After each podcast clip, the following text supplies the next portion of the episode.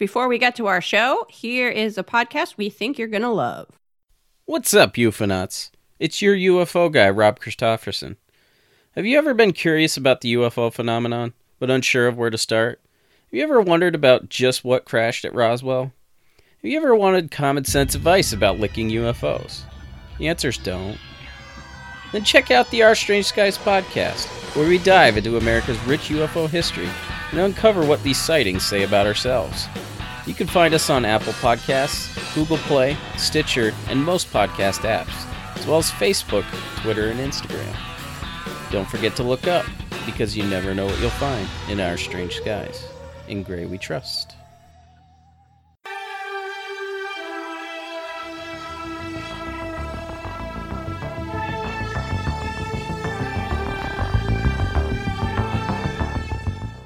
Hello, five listeners. Welcome to Perhaps It's You, an unofficial fan rewatch podcast of the classic television series Unsolved Mysteries. I'm Samantha, I'm Les. and we're here with two very special guests. Say hello, very special guests. Hello.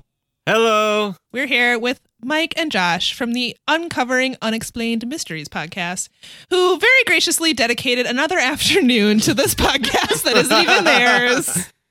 This is such a loaded episode. Uh, people don't. We could make a documentary on how hard this episode was to like. oh my goodness yeah we talked a little bit on our q&a episode last week about how bad we feel that we wasted all of your time No, it's but not. here, here we are again you guys are very gracious um coming on our podcast even though we screwed up last time dude it's not Yeah. that it's it's really not that big of a deal you like don't, beat yourself up over it i mean like the amount of people out there who are starting their podcast for the first time and like these are issues that everyone runs into and uh you know it's all behind the scenes stuff that no one hears so it's cool Josh was just learning that when we say we are not professionals, he was learning the extent to which that was true. As he told us various things like turn up the gain, and we went, "What?" What does that oh. mean and then we literally sent him a picture of our mixer because we didn't understand what he was he was saying. Also, we have a little bit of a different setup today.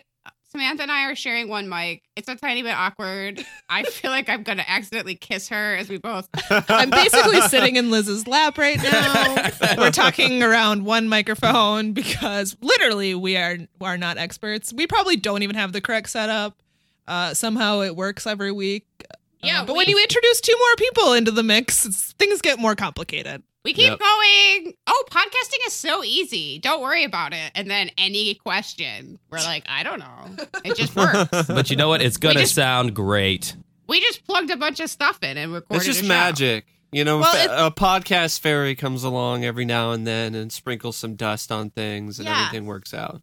I think it's Robert Stack's ghost, actually. And you know what? It's going to sound great because we're not doing anything with the audio. Josh has very graciously agreed to edit it together for us. So Yes. I don't want to take that credit because if we were responsible for this, it probably wouldn't even happen. So I mean, thank you very much. We can't even get two mics to work right now.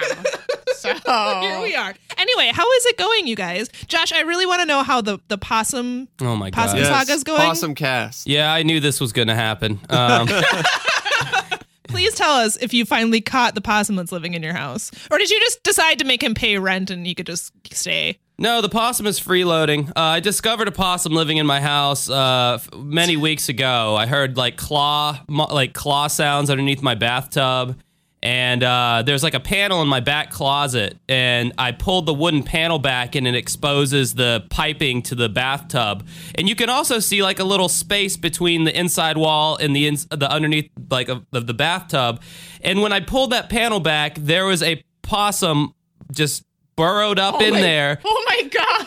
it was frightening. Our eyes met, and and there was fear in both of our eyes. I closed the panel back immediately, taped it up with several layers of tape, and I have attempted to capture this possum because there's a hole underneath my house that he keeps coming out of. Um, or she, I don't. I, I actually, I don't know. I'm guessing it might actually be a she because I think it's trying to have kids, have it have or its it's like, babies. I like In you. your house? He- she loves you, Josh. She wants you to be the father to her baby. well, let me tell you something. These possums are are resilient bastards. Adorable. Well, They're adorable. they're adorable until you get to the tail because it's like you look at the face and it's like okay, it's got like a little pig nose that's kind of cute and it's furry, and then it's like you get to the tail, it's like this lizard, scaly reptilian. what the fuck? Like, what kind of leftover pieces did you evolve from? Like, but yeah, I, I set a trap outside and it would go into the trap and the door slams shut and this thing is just able to push the trap door open with its dumb possum head Yeah, and they're it, smart. They're smart. Yeah, are we calling the possum dumb, Josh? Have you have you captured this possum? The yet? possum hasn't captured you, and you've escaped. You've captured the possum, and the possum's escaped. I heard the possum ate all your pizza. Is that also true? it- man These are rumors flying around the interwebs. you get you you got you got your notes right on point it did in fact eat all of my pizza i don't understand how it's not constipated honestly It ate all of your. It ate all the cheese pizza. There's none left. stuffed crust to boot so I mean that's a lot the of possum cheese ate it. You know, the possum can Ralph it back up, maybe. All right, Josh, that's enough about your possum. We're here to talk about unsolved mysteries. Wait, I do have to find out if the possum has been captured yet. Is there an update on the possum? Is is that? yeah i heard it like three seconds ago clawing around under my it's still there You could invite the possum on the podcast if yeah it's available. the amount of people Possum who cast. Yeah. Uh, you know, it's like one of those things with Mike's toe, and that became a legend. Now it's a fucking possum with me. Hey, we were going to ask about Mike's toe in the Q and A. We're not going to spoil it. I, Mike, how's your toe? It's fine. It's fine. it, it looks fucking weird, but it's fine. Several people asked about it. Clearly, the world wants to know. All right, we've alienated everyone. This is about, really going to be about unsolved mysteries. If you're following, We along on promise. we promise. you're following along on Amazon. We're on season one, episode twenty-three. There are four. You gals are almost done with season one. We have one more episode after Yeah. this. Oh, Yeah. before we Which start, is kind of amazing. I just want to say that, like, uh, the old lady who lives next door to me, she, I guess, decided to have her lawn care people come right now, and and I think they're literally holding their lawnmower up to my window. I think they've picked the lawnmower up off the ground and are taking their hands and pushing the lawnmower up against my window right now because it is like right outside my door. First of all, that old lady is really a ghost. Second of all, she's jealous that you haven't invited her on the podcast yet, and this is clearly revenge. Yeah, Think about it. yeah, because now she's got the weed eater up against the window too. So There's it's a whole con- it's a whole conspiracy, Josh. The the ghost lady is the one that placed the possum in your house. oh It all makes sense. I'm also I'm picturing Josh's new podcast where him and a possum and an old woman sit around a table and record. oh, you mean Possum Cast, the number one oh podcast my on God. iTunes? Guys, the the the crazy wacky disagreements we get into on this podcast, you've got to check it out. Possum Cast coming out in March. I'm The wondering. I'm logo wondering. is you getting eaten by a possum. It's just like your body sticking out of a possum's mouth. I just want somebody to do like a, an animation. what of, do you think the possum would sound like, Josh? I don't know. Ah! yeah. that was Thanks For good. that, Liz. That was Liz's impression of a possum. Sam, how did you enjoy that right in your ear? Was that was that lovely? It wasn't too bad. Okay. Although I'm used. listen, we recently got some feedback about our laughter, um, and how shrill and cackling we are. Yeah, so they're clearly, like, clearly, Stop I'm just used to cackling it. like a witch. Ooh, Well- that's a compliment. Yeah, if they had called us witches, that would have been we would have appreciated that email. But instead, uh, we were called cackling hens, which we don't appreciate. Oh, oh Yes. yeah. So I, I understand that you ladies are not, in fact, Satanists. You're not. now we've backed away from our our pro Satanism stance. We're still pro Satan. That Not- that has not changed. However, we do not appreciate the Church of Satan as much as we once did. We've learned we've we've educated ourselves. We learned more about Satanism, and then we went, "No, this is not for us." I don't think. You know what's funny? What I find funny is that you you guys can talk about how you're Satanists and all that. Not not not a single, maybe like one one one star review on your iTunes. We mentioned Satan on our podcast. We have twelve new one star reviews. Well, I guess more Satanists listen to us. I'm not really sure. Well, not anymore well, since I we guess uh, talked we're shit gonna about their get twelve church. more uh, bad reviews when we get around to doing the Satanic Panic series because there's gonna be a lot of people who are gonna hate that. sh- I mean, yeah, That if we shit. sit there and we're like, yeah, so we totally agree with everything that happened on the Satanist We're actually side. going to have a little ceremony after this with some. I'm imagining you both in like negligees, like that one chick. Don't on- do yeah. that. What? Jeez, Mike. I mean, that's after the podcast. That's what I'm thinking, We have, after- we have our just- seances. I'm not. I'm not tool trying to be. I'm just. I, I'm just seeing the same kind of similarities between that crazy chick from uh, Unsolved Mysteries. Oh, yeah, Mysteries. and- And Yeah, Her and was Anne. Yeah. Her name was Anne, and we appreciated her Satan witchcraft, uh, voodooism. She was she apparently had a wide spiritual practice. yeah. Uh, Unsolved Mysteries didn't really like Anne, but we we thought she was great. So we've recorded this podcast previously. Like literally everything we're about to talk about, we've already talked about last week. So I'm gonna be saying the same jokes and the same corny lines. Liz and Samantha and Mike are all gonna laugh at them like it's the first time they've heard it. And uh, you know, it, the, we'll all learn a little bit about acting in theater today. You know, like Oh, sure. pretending that shit's funny. Yeah, I mean, So we'll we'll get a taste of what it's like to be Jimmy Fallon. Oh.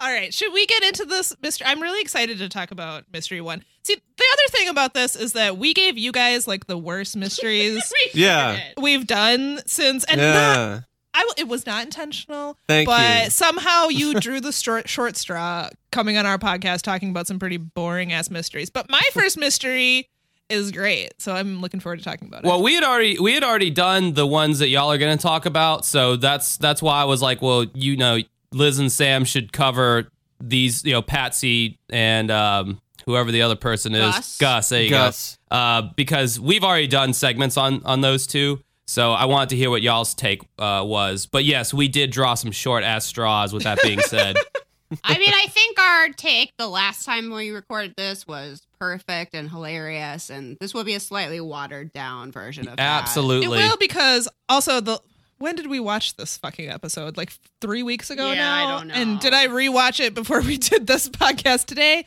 No, I did not. Nor did I. Uh, so this first mystery is about Gus Hoffman, as we said. Gus was 22, no, 20 years old. He was an avid musician and motorcycle rider. In October 1977, he acquired an old Harley Davidson Sportster and spent a lot of time, effort, and money restoring it to mint condition. The make and model of the bike was popular not only with aficionados, but also criminal bikers, according to the worst kind of bikers. the Unsolved Mysteries wiki. Uh, and may this may have regretfully made Gus a target. Because of this, his parents wanted him to sell the bike. He agreed to do it once he finished refurbishing it. Basically, his parents were total squares. Oh yeah, Yeah. totally. Uh this is just weird. I think we talked about this. Actually, I know we talked about this the last time we recorded this. Like this like idea of like bikers being criminals and like that's Yeah. just not it's just not really the case anymore. Like Liz always likes to say that the only people who have motorcycles are dentists. Retired. the only person that can afford a Harley Davidson is a retired orthodontist because Harley Davidsons are really expensive, and an average person can't get them. Not only that, but there's been like a study that's come out that's shown that millennials just really aren't into motorcycles like the previous generations were. So the audience for Harley Davidsons is quickly aging out of um, you know buying motorcycles and riding them around, and you know i- if if if there is a type of motorcycle that millennials do buy, it's usually those like Kawasaki crotch rockets, and they're not you Yeah. know the, the big choppers.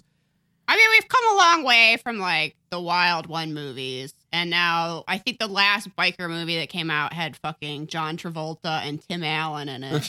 Wild hogs. yeah, I'm not sure they have the I same knew glamour. Mike was going to chime, chi- chime in with the name of that movie. oh, Wild Hogs! I watched that last night. Yeah, exactly. you're learning. You're learning how he is. His various isms. Um, I, some of the glamour is definitely gone. I think. Um, I Well, don't- that movie sucked, so that didn't help either. Did not help. so on July 4th, 1978, he showed off his bike to his brother and told them that he was going to take the bike out for a short ride. However, he never returned. Gus's mother, Rose, became concerned and contacted the police. The police told her that nothing could be done until 48 hours after he was reported missing. That's so lame. yeah, because- the police were worthless in this segment. But I mean, that's how it is. I think. I think that's how it still is, right? It's like 48 hours. I, I can't don't really think do it anything. has to be. I think it depends on the jurisdiction and some other things. But it's just Yeah. ridiculous if you actually know there's a problem that you have to wait a full 48 hours. I just want to burn this joke off real quick that I that I used last podcast. That, that thi- this this story sounds like like how it's starting off. The parents want him to sell his bike. He doesn't want to do it. He gets involved in a street gang. This sounds like it could be an unsolved mystery story, or it could be a 1980s coming of age teen movie. or it could have been one of those after school specials Yeah, to, to teach you to like you should have stayed home and done your homework not fixed up an old harley davidson. Now a bunch of toughs with chains are gonna swing them at your head. It's also just like the very first time he rode away on his bike he got into trouble. Yeah, it's ridiculous. He had very bad luck. Uh, poor gus poor poor gus um, yeah, and then we also learned from the first 48 that, like, after 48 hours, like, no one's gonna solve your fucking murder. So why would you wait? I don't know. I think it's dumb. yeah it's like the first 48 hours are the most important hours also we're not gonna look for your son until those hours are over Less paperwork, Liz. Yeah, Yeah. okay. you know, after let, let your son get shot or something, like let, let him die and then come talk to me. But uh, if he's just missing, I can't be bothered. Pretty much. So, anyway, Rose decided to look for Gus herself. She canvassed the neighborhood and soon ran into one of Gus's friends who worked at a gas station. The friend told her that on the day of Gus's disappearance, he saw Gus pull up to an intersection on his motorcycle. The friend saw two other bikers and a blue Monte Carlo riding close behind him. The friend remembered the two bikers because they had come into the gas station earlier and had been mean to him. oh no oh shit! I, I, I, Fortunately, his job was so good that that was notable. I'm wondering, like, is that how Robert Stack actually said it in the segment? Because, Because that'd be hilarious. to him. and then he rubbed his eyes like he was crying. Like, wait. It's a little something different from Stack. You don't see that all the time. Yeah. He's usually so serious. The friend remembered the two bikers because they had come into the gas station earlier and had been mean to him. And they were mean to him. I was on the Untouchables. Suck it up. So a second witness claimed that the two bikers had stopped Gus, argued with him, and threatened him with chains. Can we talk about this reenactment Who the for fuck a second? are because these it's people? so ridiculous. Ghost Rider cosplayers? Like, are they such big fans of Ghost Rider? Like, oh, we got to get a motorcycle and chains. Yeah, when you buy a motorcycle at the dealership, they just hand you a chain. And you change. And they say, be sure to wave this over your head at, at any squares you see. You see, people, this is what I'm talking about. Liz and Sam, they are funnier than I would have never thought about saying some shit like that, but that's fucking hilarious. It's really just Liz. She's she does most of the jokes in That's this not a joke. That's true. That's what happens when you when you buy a motorcycle. There's one sitting, rotting in my garage right now, Uh, and you have chains. and there's a chain wrapped and, around it. and some chains. It co- when you get buy a motorcycle, it comes with your choice of a, Va- a Van Halen one or a White Snake cassette as well. they go, you can't play this on the motorcycle, but you'll just want it. So but I mean, this this reenactment is hilarious. It really oh, yeah. is. yeah, this chain is gigantic. Also, like, where was he keeping that? Like, did he have a basket Well, in his on the pants, back? of course. is a is a, is a stylish belt. He's just keeping it in his pants. And then he would need to, when he saw a square or a nerd, he would take off his chain for the. Fucking nerd! Let me get my chain out of my fanny pack. I also feel like every single one of them spends a lot of time cutting the sleeves off their t-shirts. like the second they get a t-shirt, they're like, "Well, can't leave the sleeves on this." Got it. Got it. Got go- to take the guns out of the holsters. oh yeah, yeah. Well, and we'll talk about these guys later, but they show their mugshots, and these guys have product in their hair. Like, for real. yeah, Are like you sure that's product some or is that just grease? I think it might be product. These guys spend some time in front of the mirror in the morning uh, to get this tousled look This is not a. Some, some beef Well, the guy in the the uh the guy on the left, uh no on the right, Michael Hodges, like he looks like a wrestler. So he looks He like Roman. Reigns. He also has very nice high cheekbones. Like I, I'd like some cheekbones like that. Oh yeah, Michael Hodges. Yeah, he also looks like the. This isn't gonna like apply to 0.1 percent of your audience, but he also looks like the uh, lead guitar player for Genesis, Steve Hackett, back in the day. Again, I know. Someone just knows si- about that. Just silent. radio silence. I understand, but the po- I'm sure my dad appreciated that, and he thanks you. Exactly, exact and and oh, yeah. that was for him. Hi, hi, Mister Mister Liz's dad. Yep. That's what he goes by. He does. So, anyway, when Gus pulled away, the two bikers and the Monte Carlo followed him. The two witnesses identified one of the bikers as Michael Hodges, a member of the Forgotten Few motorcycle gang. Lamest motorcycle gang name ever. Yeah, it's not good. It sounds like a western. I don't like it. No, I don't know who came up with that name, but they need to go back to the drawing board. Uh, so anyway, the other guy was Michael Stevenson, another member of the same gang. Stevenson was a violent career criminal. However, the investigators He did not- devoted his life to crimes. He had a vision. I mean, at least he had a career. Yeah, crimes, violent crimes. Sure. he had some passion about some, some things. There's maybe some.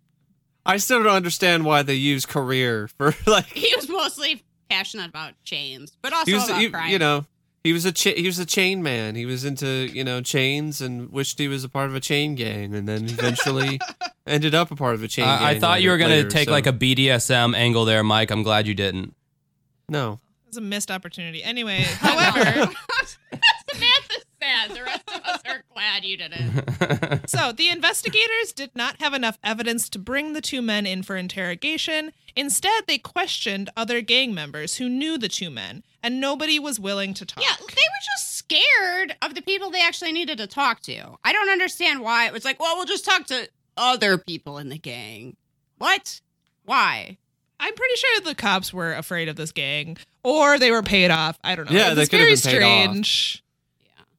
that they seem to i mean people have been brought in for questioning on far less than a witness saying that they saw him threatening some guy with chains chains who went missing like that seems like enough evidence to maybe bring him in and talk to him i don't know Also, in the reenactment, the guy was like, "How about you uh, get the heck out of here?" and the police were like all right bye. All right, yes, that threat worked. Yeah, I loved I, I loved that particular part because the cops come up to this guy's door and he's like, "Well, either arrest me or you know get get the heck out of here." Because you know that's that's how you want to talk to cops in Los Angeles. That's totally not how it went. It was more like, "Once you arrest me, or get the fuck out of here." No, I'm thinking sure I'm, thinking it was dialed back more like either arrest me or uh, please leave because uh, got kind of got a lot of drugs in here and uh, some human trafficking going on, so uh, everything's cool. sound- he's- he has the how I- voice crack thing, like to one of the the police, nerds yes. from Revenge of the Nerds. no, that's So how, he had the same laugh too. Well, th- well, that's I'm just uh, the point in the joke, Mike, is that's how you would talk to cops because you're trying to be respectful. it was a that was good so Okay, so here's my favorite part of the segment. In order to turn up leads for the police, Rose and a friend named Carol Jensen decided to go undercover to infiltrate the motorcycle gang hangouts. The two women dressed as best as they could as women This bikers. is classic. Oh my god. You, everyone needs to watch this segment. Even if you don't regularly watch Unsolved Mysteries, I think it's worth watching this just to see these moms or the reenactment of these moms with their gigantic 80s hair They and like tease leather, their hair up to the sky. and they're wearing like leather mini skirts, and then they're like, "Hey, bub, you know this guy?" and then just like picture your own mom in that situation, like going No. to to scare up some toughs to try to find information Well, on you. I'll give my mom is at least she's tall. She's big. Like she could like fuck some people up. I I mean, really. So so I don't think she could get her might hair. I don't think she could get her big? hair that high. I think it would just have it would be like wearing a wig or something. But yeah, she could kick some ass. You'd be amazed what you can do with a comb, Mike. You can. So, Mike, are you, you, you won't believe how big your hair could get. are you saying the the amount of times that I've said something upsetting to you, and and you said I'm going to tell my mom on you? I really should be scared. You Yeah. should have been quaking in your boots. okay, damn. Now I know. you should be afraid. Be afraid. Be very afraid.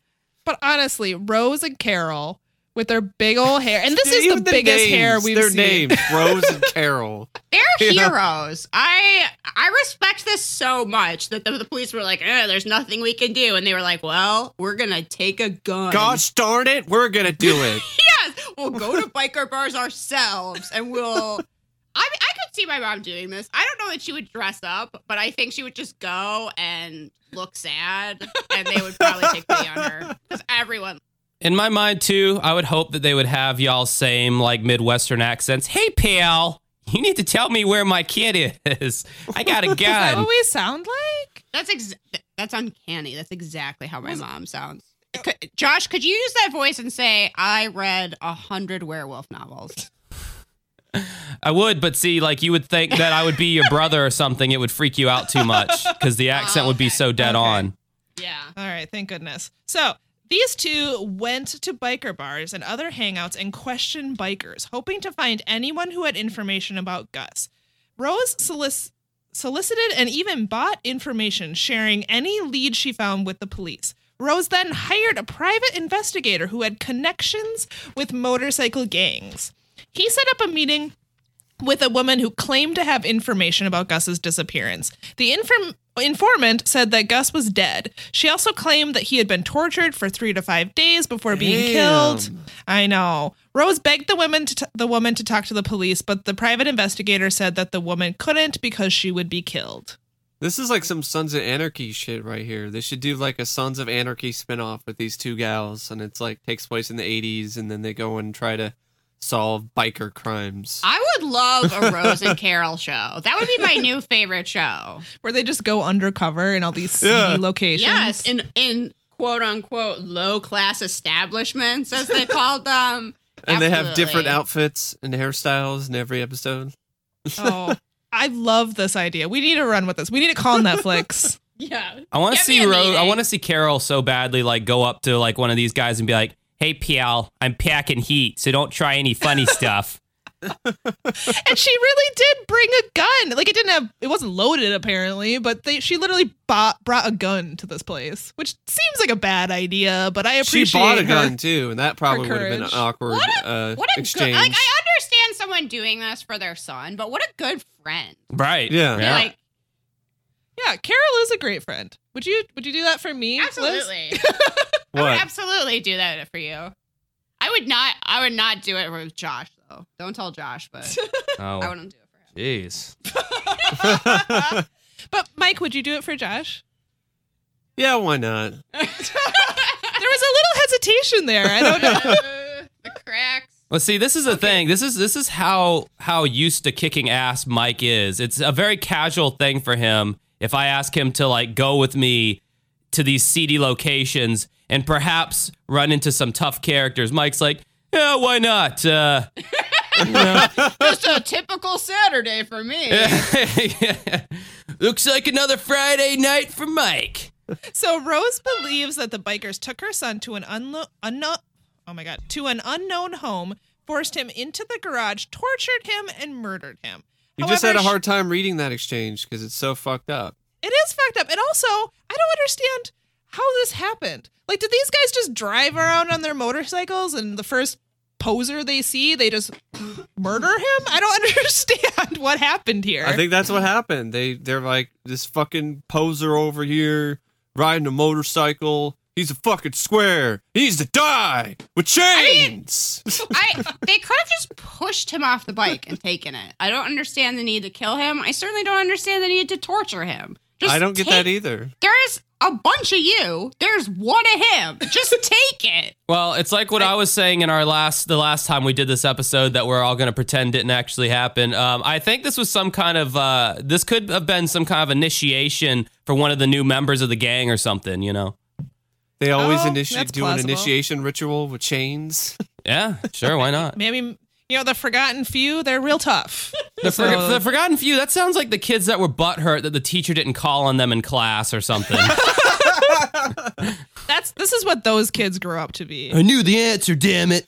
That bitch should have called my name.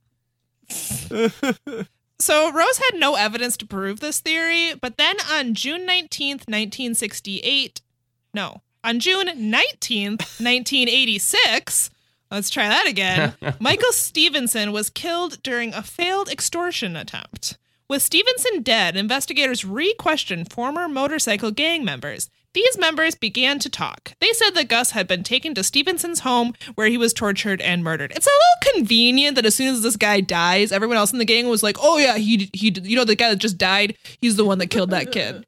Like really? I don't know. It yeah, the like tortured and murdered stuff. Yeah, that's true too. Yeah, yeah. Yeah, I mean, it seems like the Stevenson was the like the leader of this gang or whatever, but I mean, well, maybe they were intimidated. They didn't want to admit because Stevenson would, you know, beat him with chains or something. Like, that is does seem to be what Unsolved Mysteries is suggesting, but it seems a little convenient. I don't know. Anyway, in June of 1988, Michael Hodges was arrested and charged with Gus's murder. However, Rose and the investigators are certain that more people were involved. So the result of this case is that it's unresolved. Richard Dollar, another gang member, was serving time in San Quentin for a parole violation when he was charged with Gus's murder. And then another gang member named John Steele was arrested in Northern California in December of 1988. This was while Unsolved Mysteries was still filming Gus's story. Steele was carrying a loaded handgun, and then for, for some reason, he was also charged with Gus's murder. Um, Dollar's ex wife was a key prosecution witness. She testified that she had witnessed the murder. Other witnesses also testified about the suspect's involvement in the crime. On August 1990, Mich- Michael Hodges, Richard Dollar, and Michelle John. Hodges. I almost said Michelle Hodges. No, that's that's someone else entirely. Uh, Richard Dollar and John Steele were all convicted of Gus's murder and sentenced to life in prison. Hodge and Steele have since died behind bars. Based on the testimony of witnesses, investigators believe that Gus's body was dismembered in Michael Stevenson's garage, placed in trash bags, and taken to an unknown unknown location. However, Gus's body has never been found, nor was his motorcycle, which authorities believe was sold to a chop shop by the murderers in order to disassociate themselves from the crime and to get some money. Which, how much money did they get off of that stupid motorcycle anyway? Couldn't have been worth someone's life. Poor Gus spent all Yeah. that time putting that bike back together, and not only did his, he get murdered and tortured and dismembered, Can you imagine But- if that that's but that's his the work on the bike. yeah It, the bike lasted one day.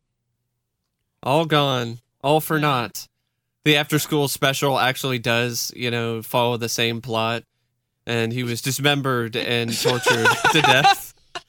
So Takes a strange says, turn at "So, the end. Don't, don't ride, kids. don't buy and ride bikes, kids. Or you'll be beaten to death with chains by street toughs with mustaches. They would have to put in some sort of satan. It would have to be a sa- satanic motorcycle gang Yeah, in order yep. for. I'm waiting for that unsolved mystery Satan segment. sluts, Yeah, exactly. which is That's the- actually a motorcycle gang from the movie Howard the Duck. Of course, of course, you, of course, you would know that and reference it, Mike. I thought that was an, another film entirely, but okay. so this mystery was really good. I really liked the reenactments. The fashion is fucking amazing. This is the best 80s fashion we've seen. Um, but it's a super sad case. Gus Yes. Gus's picture is on the Unsolved Wiki, and he seems like he's got this baby face with this little wispy mustache and this mullet. He seems like Mhm. such a nice kid. Um, he was gonna do what his parents wanted him to do, which was get rid of this motorcycle he clearly loved. He just was taking it for one last ride, and then he got fucking murdered by a motorcycle chain gang. It's it's a fate that if someone just told me this story, I would go, "That's not true." Yeah. But I, I have to believe it because it was on unsolved mystery. Are they? Are they? Are, Exactly. It's a Forgotten Few. It also sounds like a band name.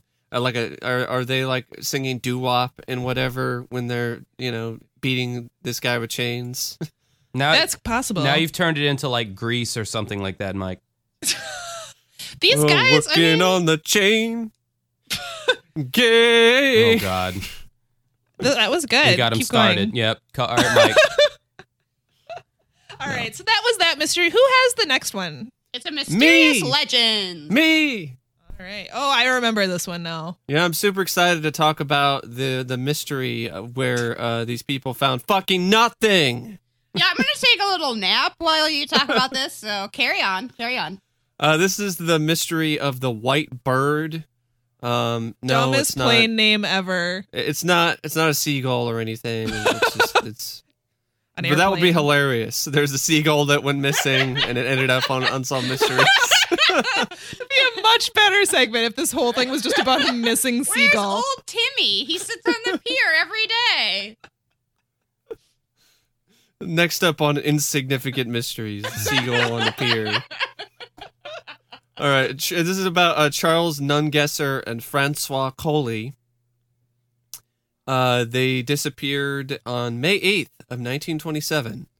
Now, Charles Nungesser and Francois Coli were two trained World War I pilots who designed and built the L'Oiseau Blanc, French for the white bird.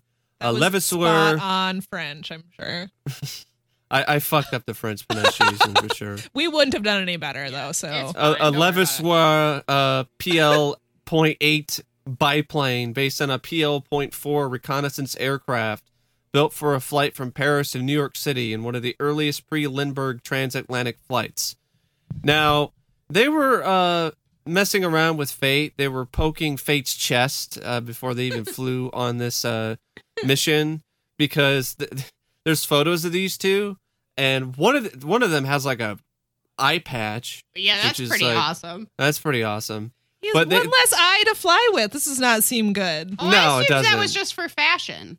Oh, it might have been. He's like Bryan Ferry. He's just got the one fashionable eye patch. Anyway, go ahead. He's like a Snake Plissken. But anyway, uh, they have this picture of them, and they're standing in front of their plane, and it's got this uh, decal that's a heart with a skull and crossbones in the middle. And it's Yeah, like, oh, me- I love death. Okay, all right. Well, then you're gonna meet death. If you love death, well, here's some death. Yeah, that seems like a bad omen when you're, especially when you're attempting something so dangerous is what they're yeah, about to flying do. around in a wooden plane. Yeah, that that's. Uh, over the fucking ocean. It's a it's a good tattoo idea, maybe, but not so much plain decal art or whatever you call No. it. So on May 8th, 1927, they departed from the Le Bourget field in Paris, across the English Channel over the southwestern part of England and Ireland, and then across the Atlantic for a water landing in New York. They were sighted over the French coast over Carrigaholt, Ireland, and then for the last time off the Irish coast by a British naval officer. Despite false reports of their arrival in America by French newspapers, the plane and pilots were never seen again. For decades, it was assumed that the plane had crashed at sea.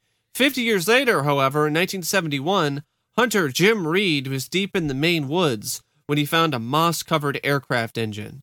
He was certain that it was not from an automobile. Did he though? I, I know. It's like, how do you know for he- sure? Maybe he did, or maybe he was high. There's a lot of was drunk. options. Yeah, it made me feel like these old timey people were just a lot more like uh, coherent than I am because he, he was talking about in the segment. He's like, I knew it wasn't a diesel engine or a, an engine from a Mustang, and I'm, you know, I'm sitting there going, that's to me that would just be like, oh, it's just some moss and some rusty shit. Why don't I keep walking? You know, and this guy's able to like narrow down what kind of engine it is. You know, He believed that it came from an aircraft. However, despite several attempts, Jim was unable to retrace his steps, and the engine was never found again. Oh, very convenient, yeah, very Jim. convenient. Yeah, I called have bullshit. I have a theory. What if it's from a UFO? What if it's not from the white bird? Because there's no reason, even if he did see an engine, there's no reason to think it was from the white bird. Aliens. But what if, or it's a ghost engine?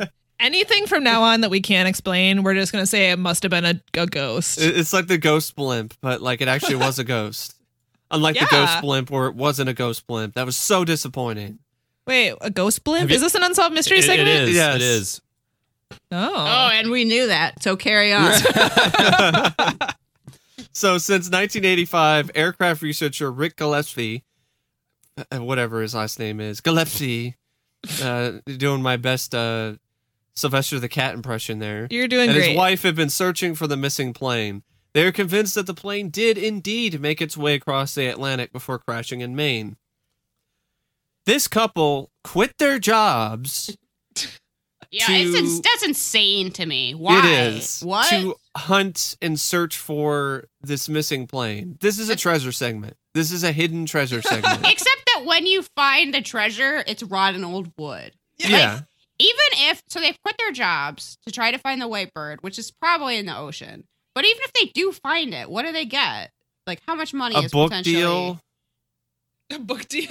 Yeah, Yeah, maybe. I don't know. This seems really silly to me. The only thing I can say to explain is that they just had too much money to begin with.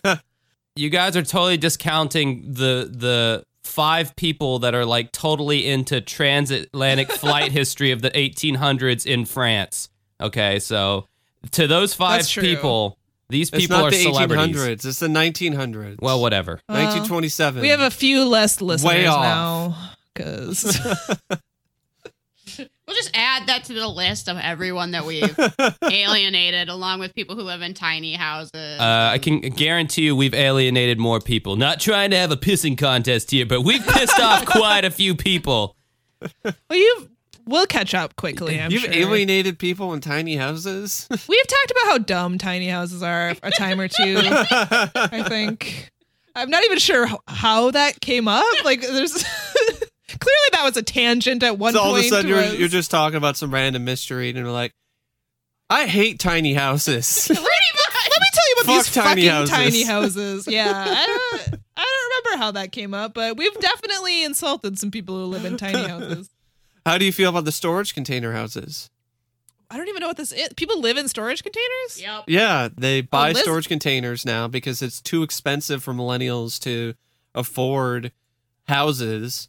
So they buy storage containers and they remodel them and re- and furnish them. See, I can respect that because it's just people who can't afford a normal house. Yeah, But but have what- you seen some of these? Like some of them are like really fancy schmancy, and some of them I'm like, are you sure you can't afford a house? Well, that's you just, a tiny house be- then. That's just like trying to be another hipster with a tiny house then. Yeah. Yeah, it was was Yeah. all this featured on Portlandia at some point. I feel like this is like perfect fodder for that show. Quite possibly. Because what they do is they find a plot of land and they buy the plot of land and then they buy storage containers and then I love living in my tiny house. I can wake up and hit my head on the ceiling every morning. I thought people who got storage containers to live in were like burying them in their backyard to like be their bunkers for when the world ends. yeah, like the uh the doomsday preppers. Oh yeah. Yeah. Which is equally as dumb. So there's someone else we've alienated. The doomsday preppers. That's a, not, they're not listening to this podcast. Who am I Guys, kidding? don't I- worry. I got them all back with the Genesis reference earlier. Oh, good. That's good. Okay. Thank God. Thank you. Okay, so this couple they quit their jobs to search for the white bird, and uh, maybe they were uh, taking some white substances before they decided to do that. They may have. Uh, this is the '80s, after all. Oh my. They're, they're high on cocaine, and then we're like, "No, we should, we should do? We should, we should totally just quit our jobs and like, and, and, and go look for that white bird, man. I Go wish look for this white had bird. been the reenactment. That would be that would have been great. Mike, you play a cokehead a little too good.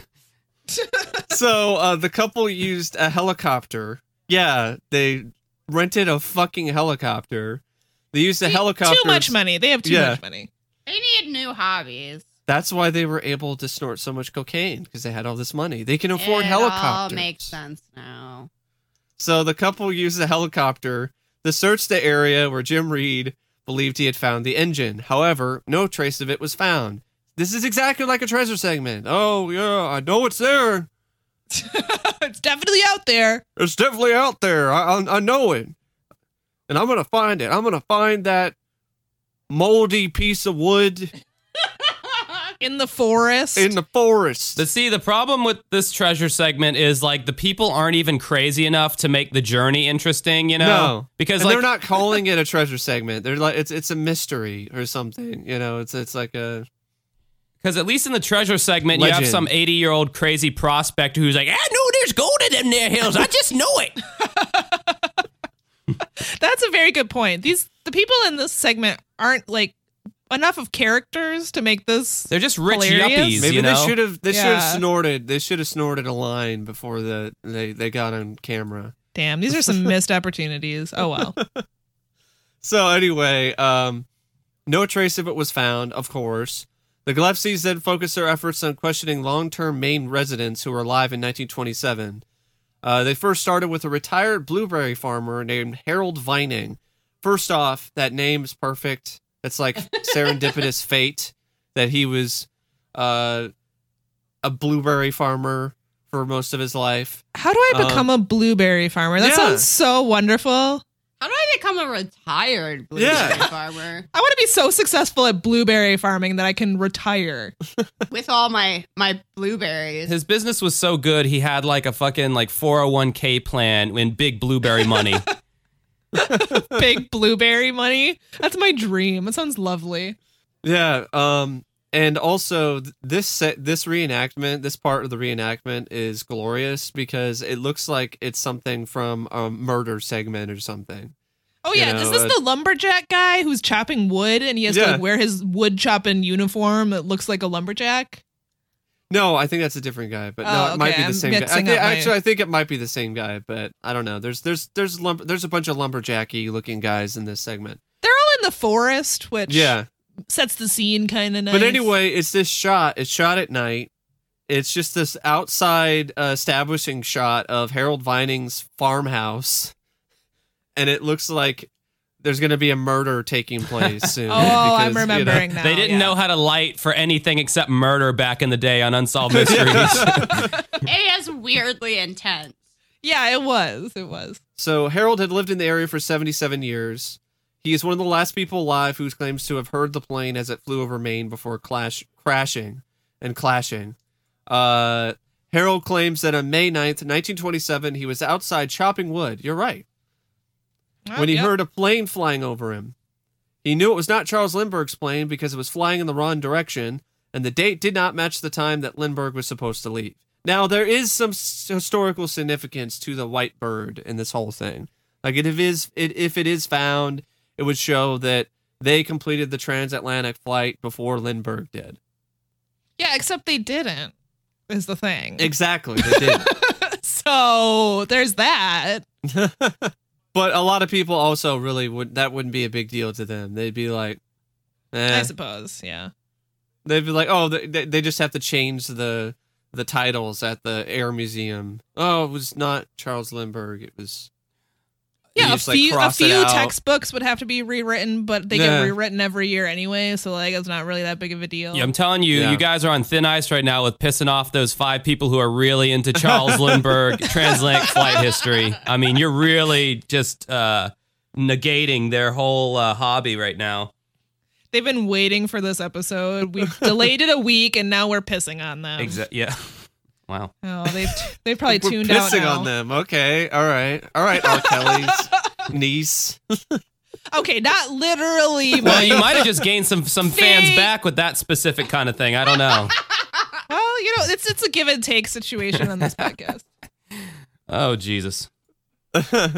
so, um, yeah, it, it, even the reenactment is boring. Like the murder house, that that was better. Like this is just Everything like about this segment is boring. and if you maybe have a touch of insomnia, you can watch it to help you fall fall asleep because it's they're terrible. just like, oh, oh, there's a plane. I hear a plane. You don't see the plane. You never see the plane. It's just like.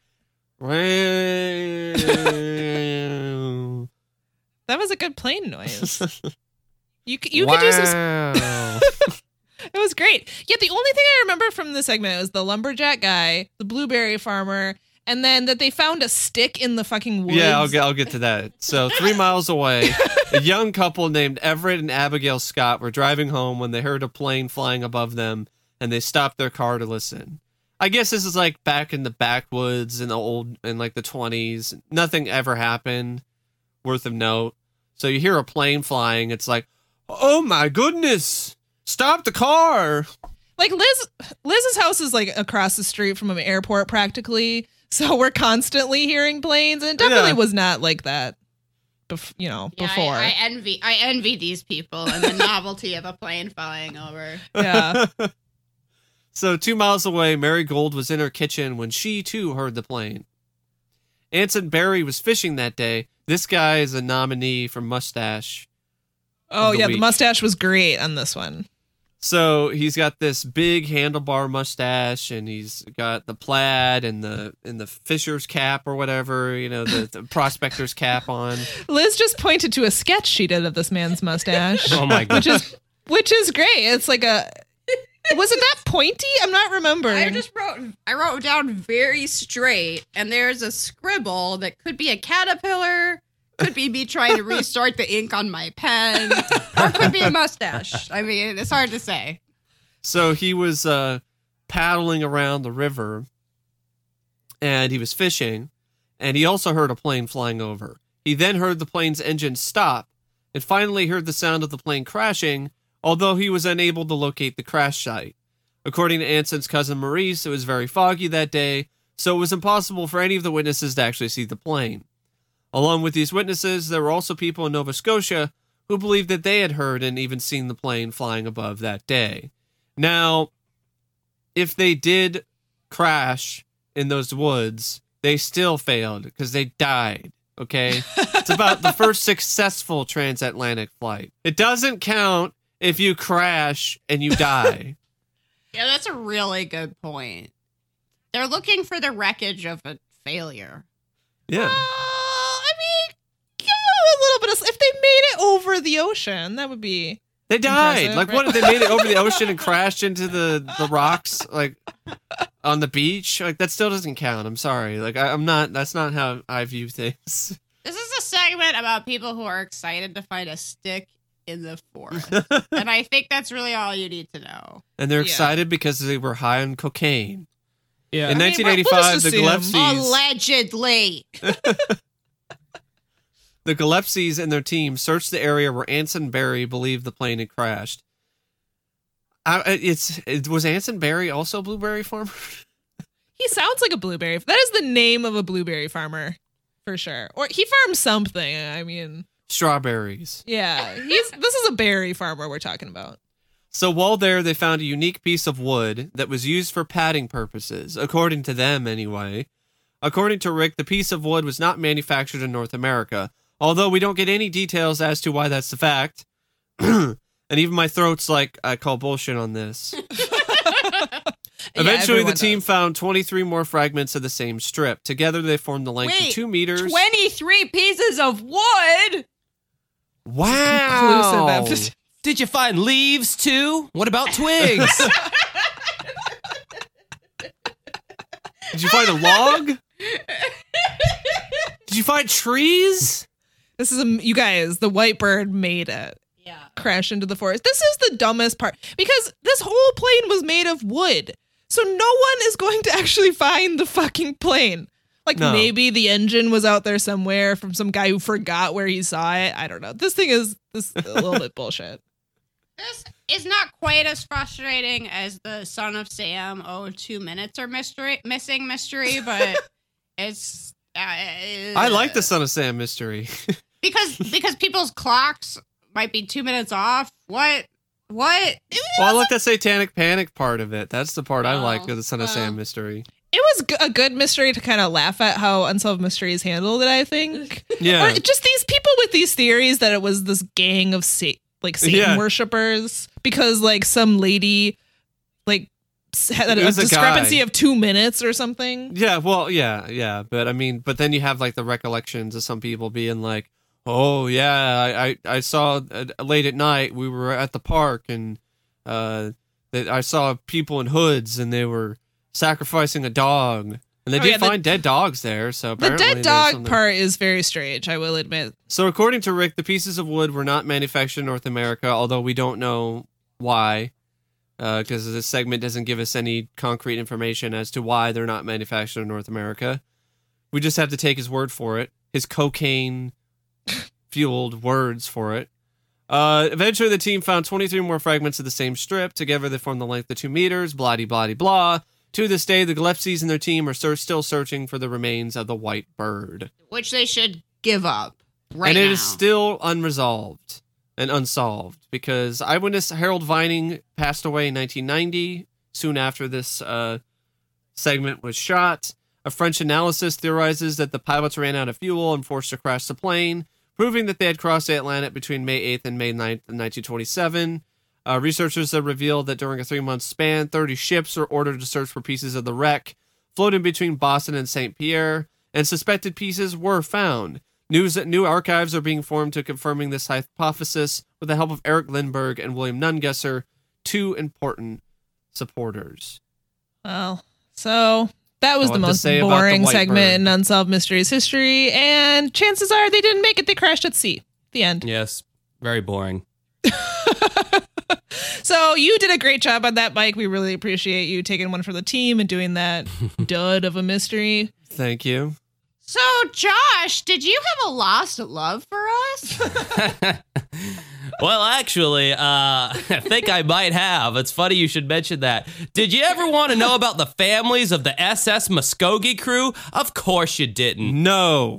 oh, the uh, I mean, our listeners will already know that we don't really want to. I mean, I mean, uh, you know, not to try to piss on any of these people. This is actually worse than the white bird. yeah, it is. It's at least something, you know. No disrespect to any of these people, but in, No, in, in no all, disrespect. In all fairness, they're all dead anyway at this point. So, you know, it's also, I mean, frankly, it's a little boring. Lost love mysteries are often kind of boring. This one, There's some good ones, but Ex- yeah, I usually skip boring. them. Yeah, Lost Yeah. Loves are probably uh, collectively our least favorite segment of they- the entirety. And I could see why they never made a Lost Loves DVD box set. That's true. They could have done that, and they did not. Um, because no one likes them. yeah, I mean, even the Miracles DVD set was pushing it a little bit, but there's still some decent miracles, I guess. You know, whatever. The story is somewhat fascinating, though I don't really believe many of them. But Storm in Hell. You are you saying that Jesus didn't open his eyes? oh god, you you guys have seen that one.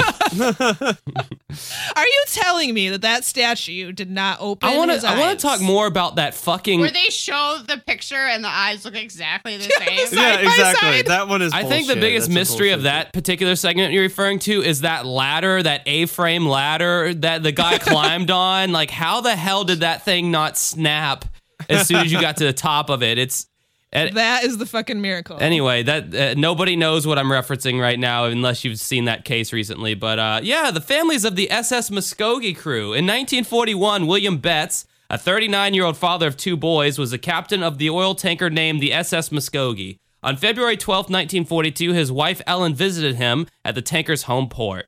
That day, the SS Muskogee left. Ellen returned home and waited to hear from her husband. Sadly, a few weeks later, Ellen received a telegram that said her husband's ship had been lost. All 34 crew member were believed to have perished.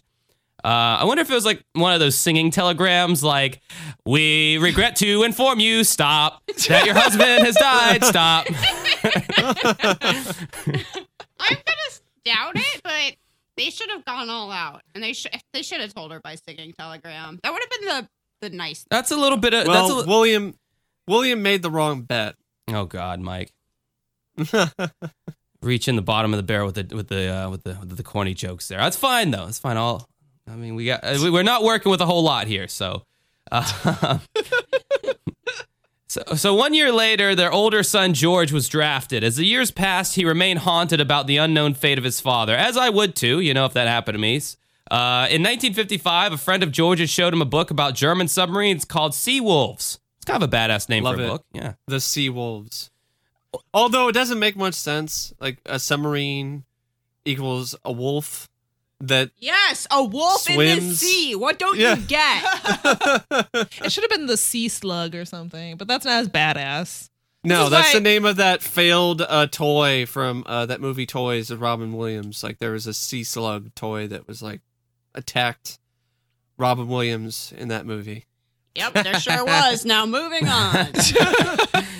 Anyway, in this book, uh, The Sea Wolves, which I'm sure was more like Das Seewolfs, it told of the U-123, which when it comes to naming a submarine, I mean, U-123 has got to be up there with the uh, creative names that they could have come up with. It's like, eh, I don't know, it's a U boat and uh, one, two, three. Uh, there you go. Well, U three two one was taken. so- yeah, it was like one of those like email addresses. We have to annotate your name, like Josh Cannon one two three five five five. That's what happened with this.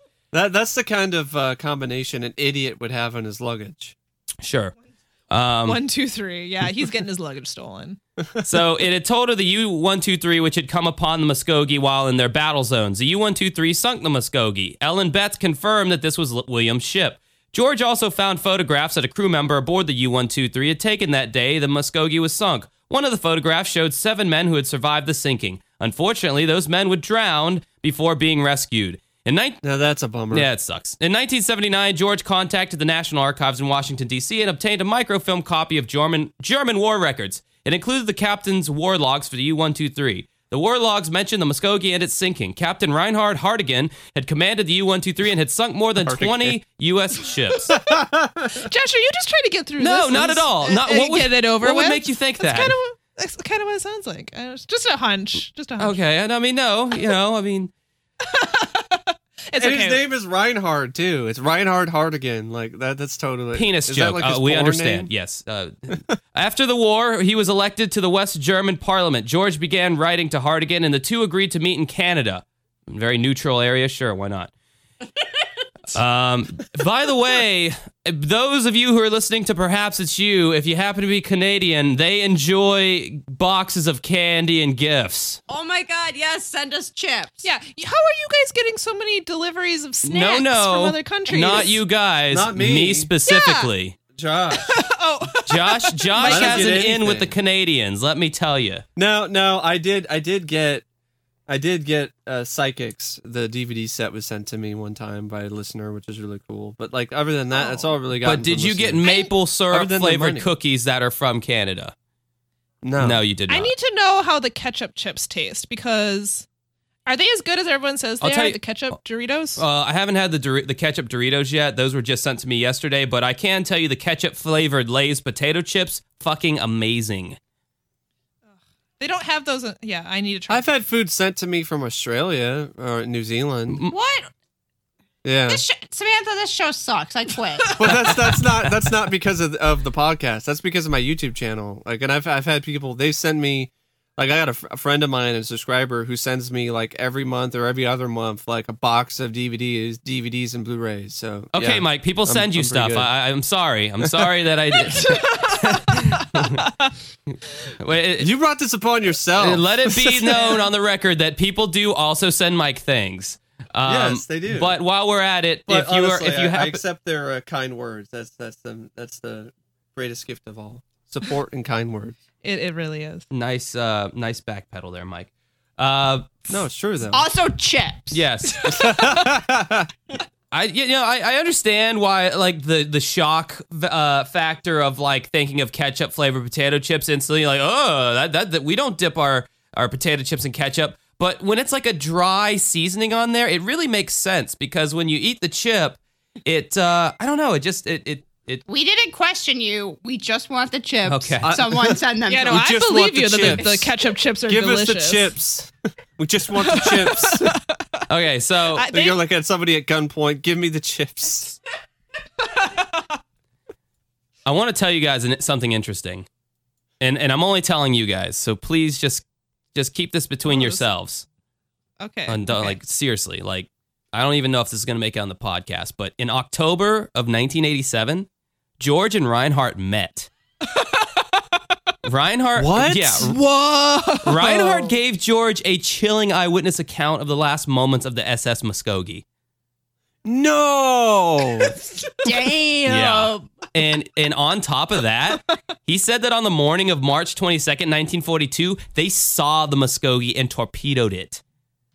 The ship What? Yes, Whoa. the ship sunk quite quickly and unfortunately many of the crew members were unable to escape. However, Oh no. Yeah. However, the crewmen that did escape, they boarded life rafts and he gave several of the men food, water, and cigarettes. What oh the my fuck? god.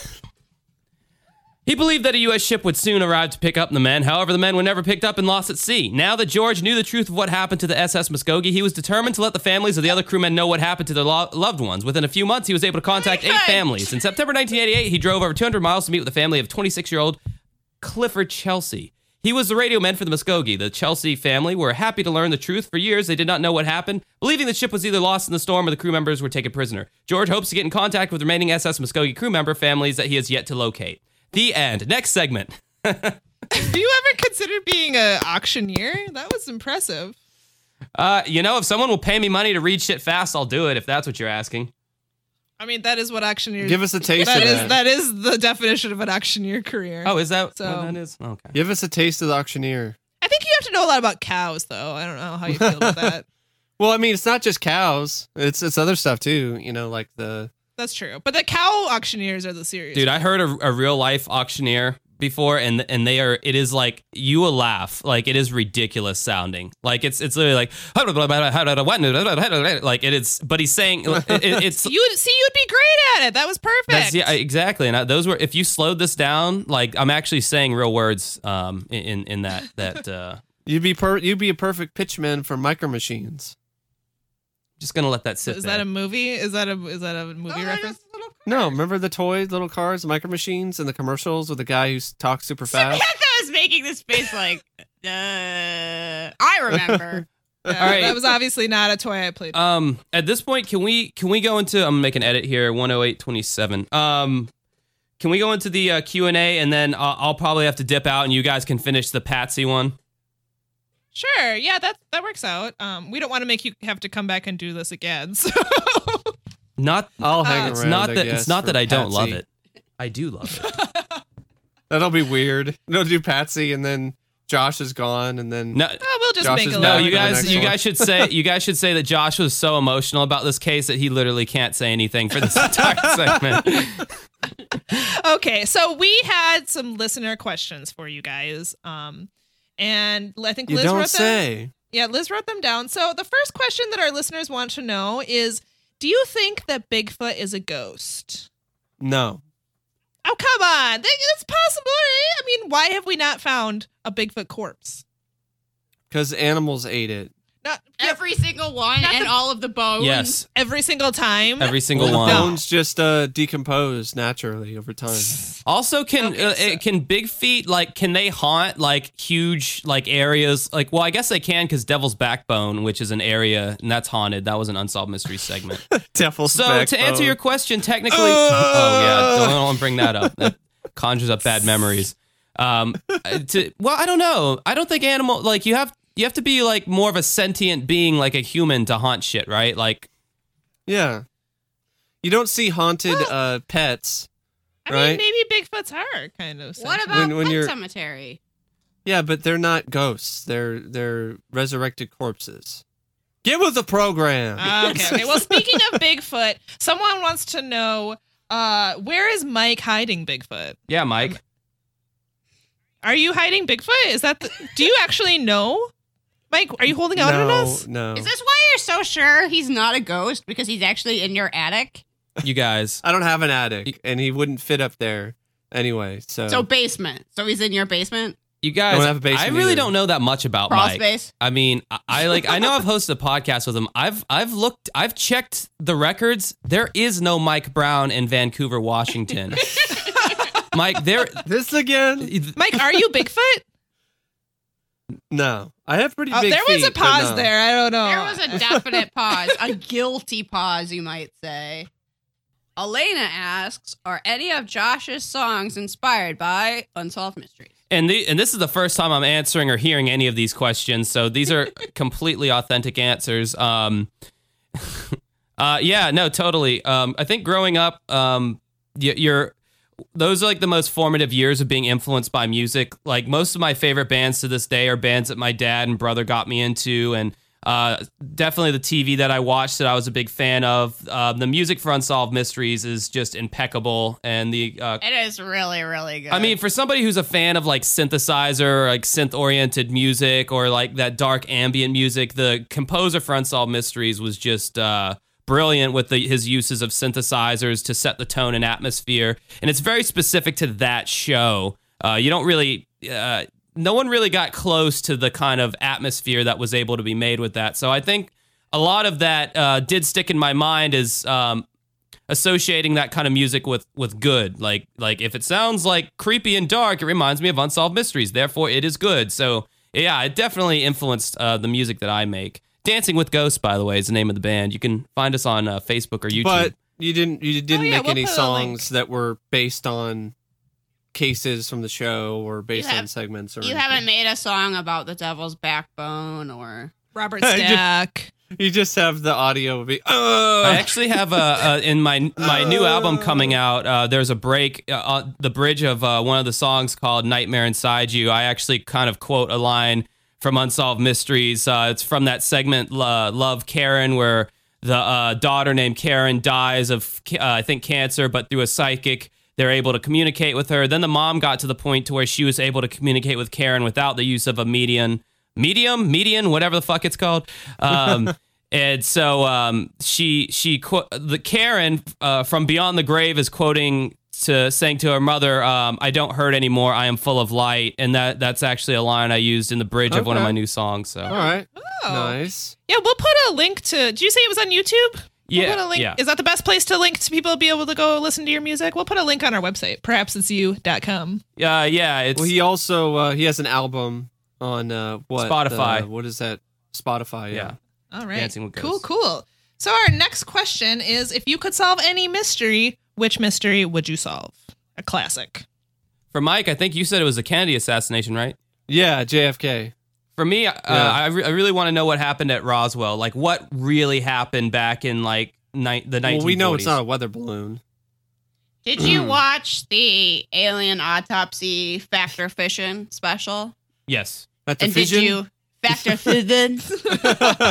yeah. Fa- fact how you or say stroke.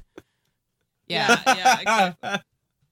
I mean, that autopsy fucking video is definitely fiction, but Roswell, I mean, we now know that the government has evidence of aliens. So Liz and I, being the skeptics that we are, even have to say, well, yeah, but fact or fiction.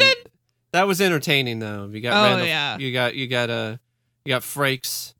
You know Jonathan Frakes. Oh yeah, stroking his chin, asking some philosophical questions.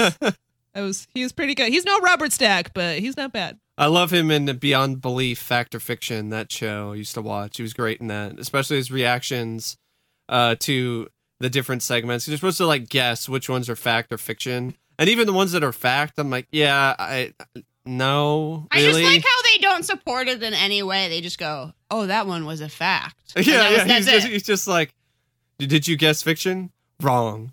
It was fa- it was true. We just have to take your word for it, Jonathan Frakes. All right, so next question.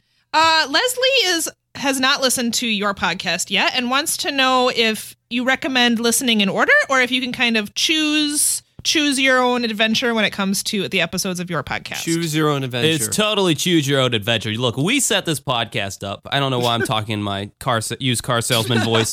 Uh, You- You're talking in your David Miscavige. Oh voice no, again. the David Miscavige voice is we we set up this podcast. Uh, I'm a Scientology joke there. Um, no, um, we we set our podcast up to where we didn't know how long we were going to do the podcast because much like you ladies, like it's you know it's kind of a weird thing starting a podcast from scratch, and it's like you know are we really going to do more than like three episodes? You know, and we were like nah.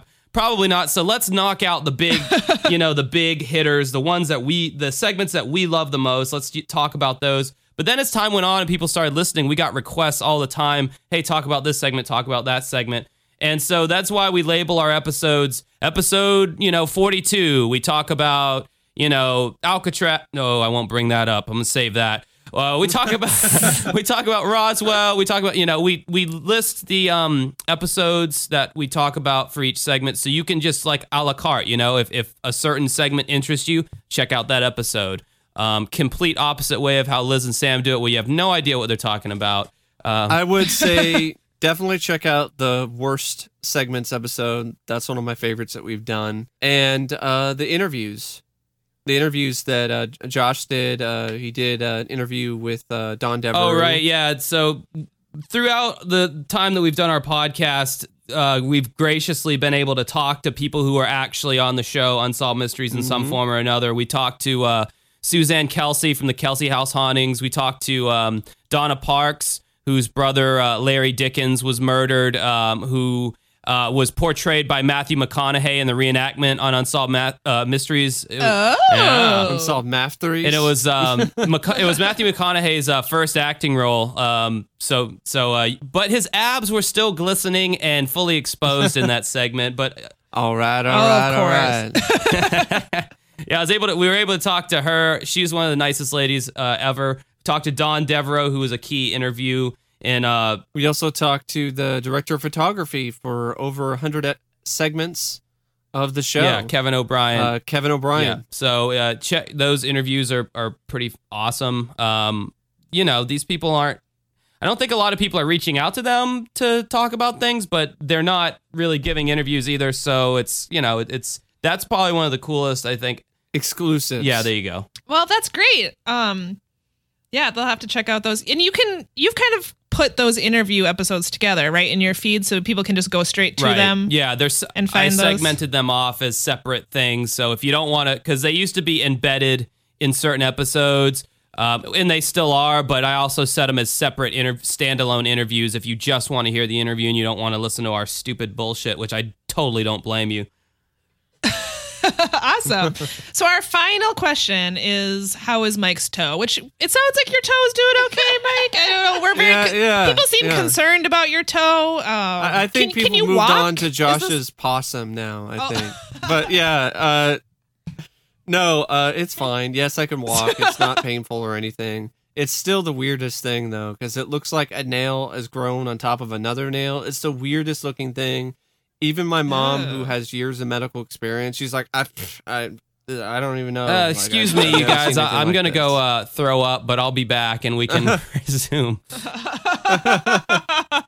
yeah, that is kind of, I guess, cool. I mean, if It this were back in the day, you could be in the, you could be in a sideshow, maybe. Yeah, it but- grows fine. I have, I, Oh, good. you know, my big toes are like freakishly large anyway, so it makes Oh. sense that they have like weird nails now. It's like, all right, whatever. You know, I'm a weird guy, so So it, it just all works. Weird That's, how, that's weird how that toes. works. If you're weird, you end up with weird toenails.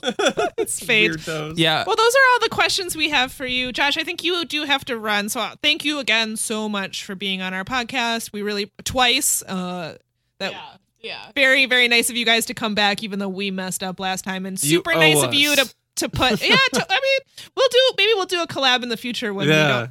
We have some better mysteries for you guys to talk about that aren't quite so boring. Um, Well, before yeah, I go, before I you go, I have a. Uh, I actually have two questions for you, ladies. Oh, okay. Let's My hear 'em. first question Like, is, what the hell is your problem with the Alcatraz segment? okay, okay. Listen, listen. What is good about Al- that Alcatraz Uh, segment? It's so everything. boring. No, it's so boring. The only good part is that they turned prison into craft time so they could make those heads. Yeah, and I would like to see the heads, but that's the best part. Yeah, I I know you guys recently redid your Alcatraz Mhm. uh segment. Uh so you know, I guess I'll recommend if any of our listeners actually enjoyed Alcatraz that maybe they could go listen to to your episode cuz I don't know if we did the best job of the Alcatraz segment. We brought our friend Rochelle on the show because we're like, "Oh, Rochelle likes history. She'll she'll love this." And Rochelle is a very nice person and would never tell us, uh, guys, I really hate hate Alcatraz.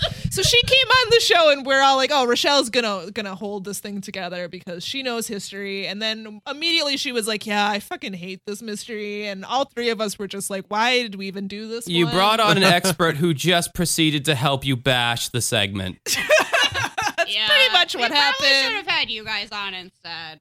Prison escapes i don't know something about it just doesn't appeal to us it really seems like something that only men are into maybe that's a gendered stereotype i don't know but it's kind of backed up by the show because there's like one woman in that whole that whole episode and she was only brought in because she had to fill some dead air when that guy was swimming Or because apparently Robert Stack is a witch and can't get next to the water. He can't. That was a term of his melting. contract. He can't be touched by water. Though I have to say, after that our Alcatraz episode came out, we got tons of comments from people saying, "Oh, thank God, it's not just me. I don't give a shit about Alcatraz." If you got, if, if those listening out there want a completely opposing opinion of the Alcatraz segment, go and listen to our pod, our episode that we did on it because we uh, we love that segment. And my second question to y'all is, uh, why you guys talk about mustaches a lot? Why do you think mustaches have fallen so out of fashion? Uh, in the in the like the 90s and 2000s and why was it such a, a, a fashion staple back in the olden days I don't know. I feel like I don't know if I have an answer for why mustaches have falling out. Maybe, and maybe that's what everyone associates them with. But it's kind of like I feel like the beard is the mustache of today true Yeah. because everyone's got like beard oil now, and like they're super hipster about it. Yeah, the hipsters with the curly mustaches. I feel like we're gonna look Yeah. back on beards like we look back on mustaches today.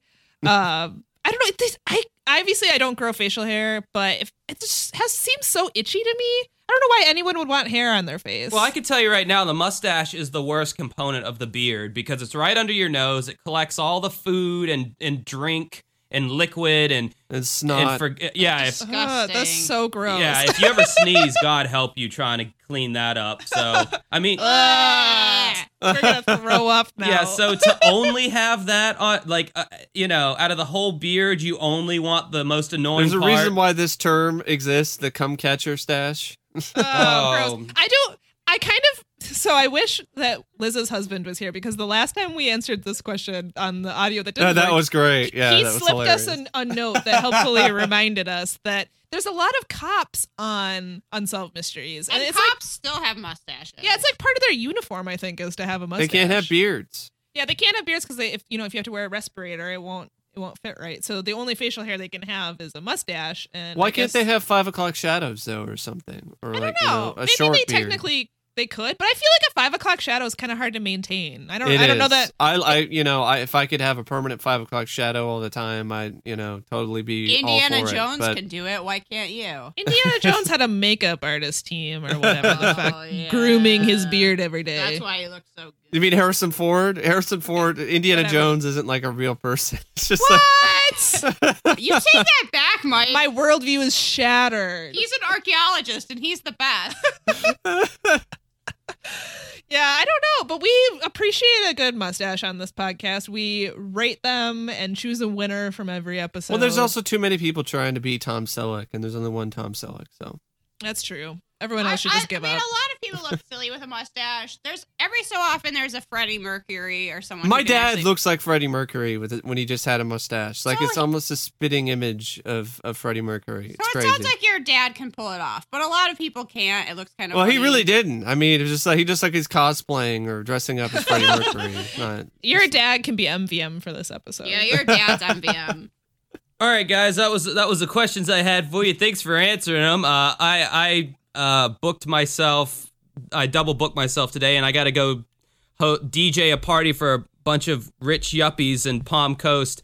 Uh, all right, book it. Well, you book also it to your weren't um, book. ex- expecting to To help us books. with our technical issues for 30 minutes. I'm sure. I hate to I hate to open up the curtain here for the listeners of perhaps it's you, but when they say that they're not professionals, they mean it.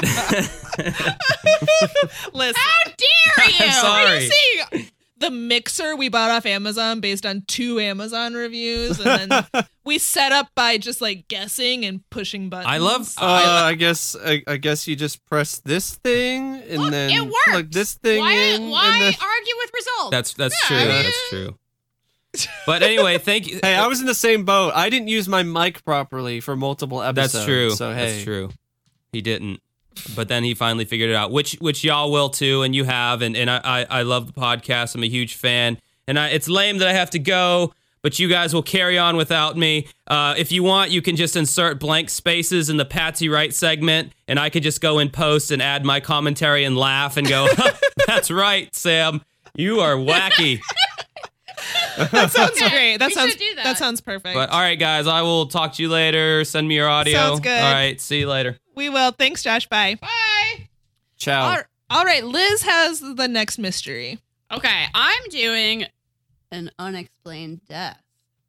This is the Patsy Wright case, and I've actually gotten pretty interested in this case. It's a weird one.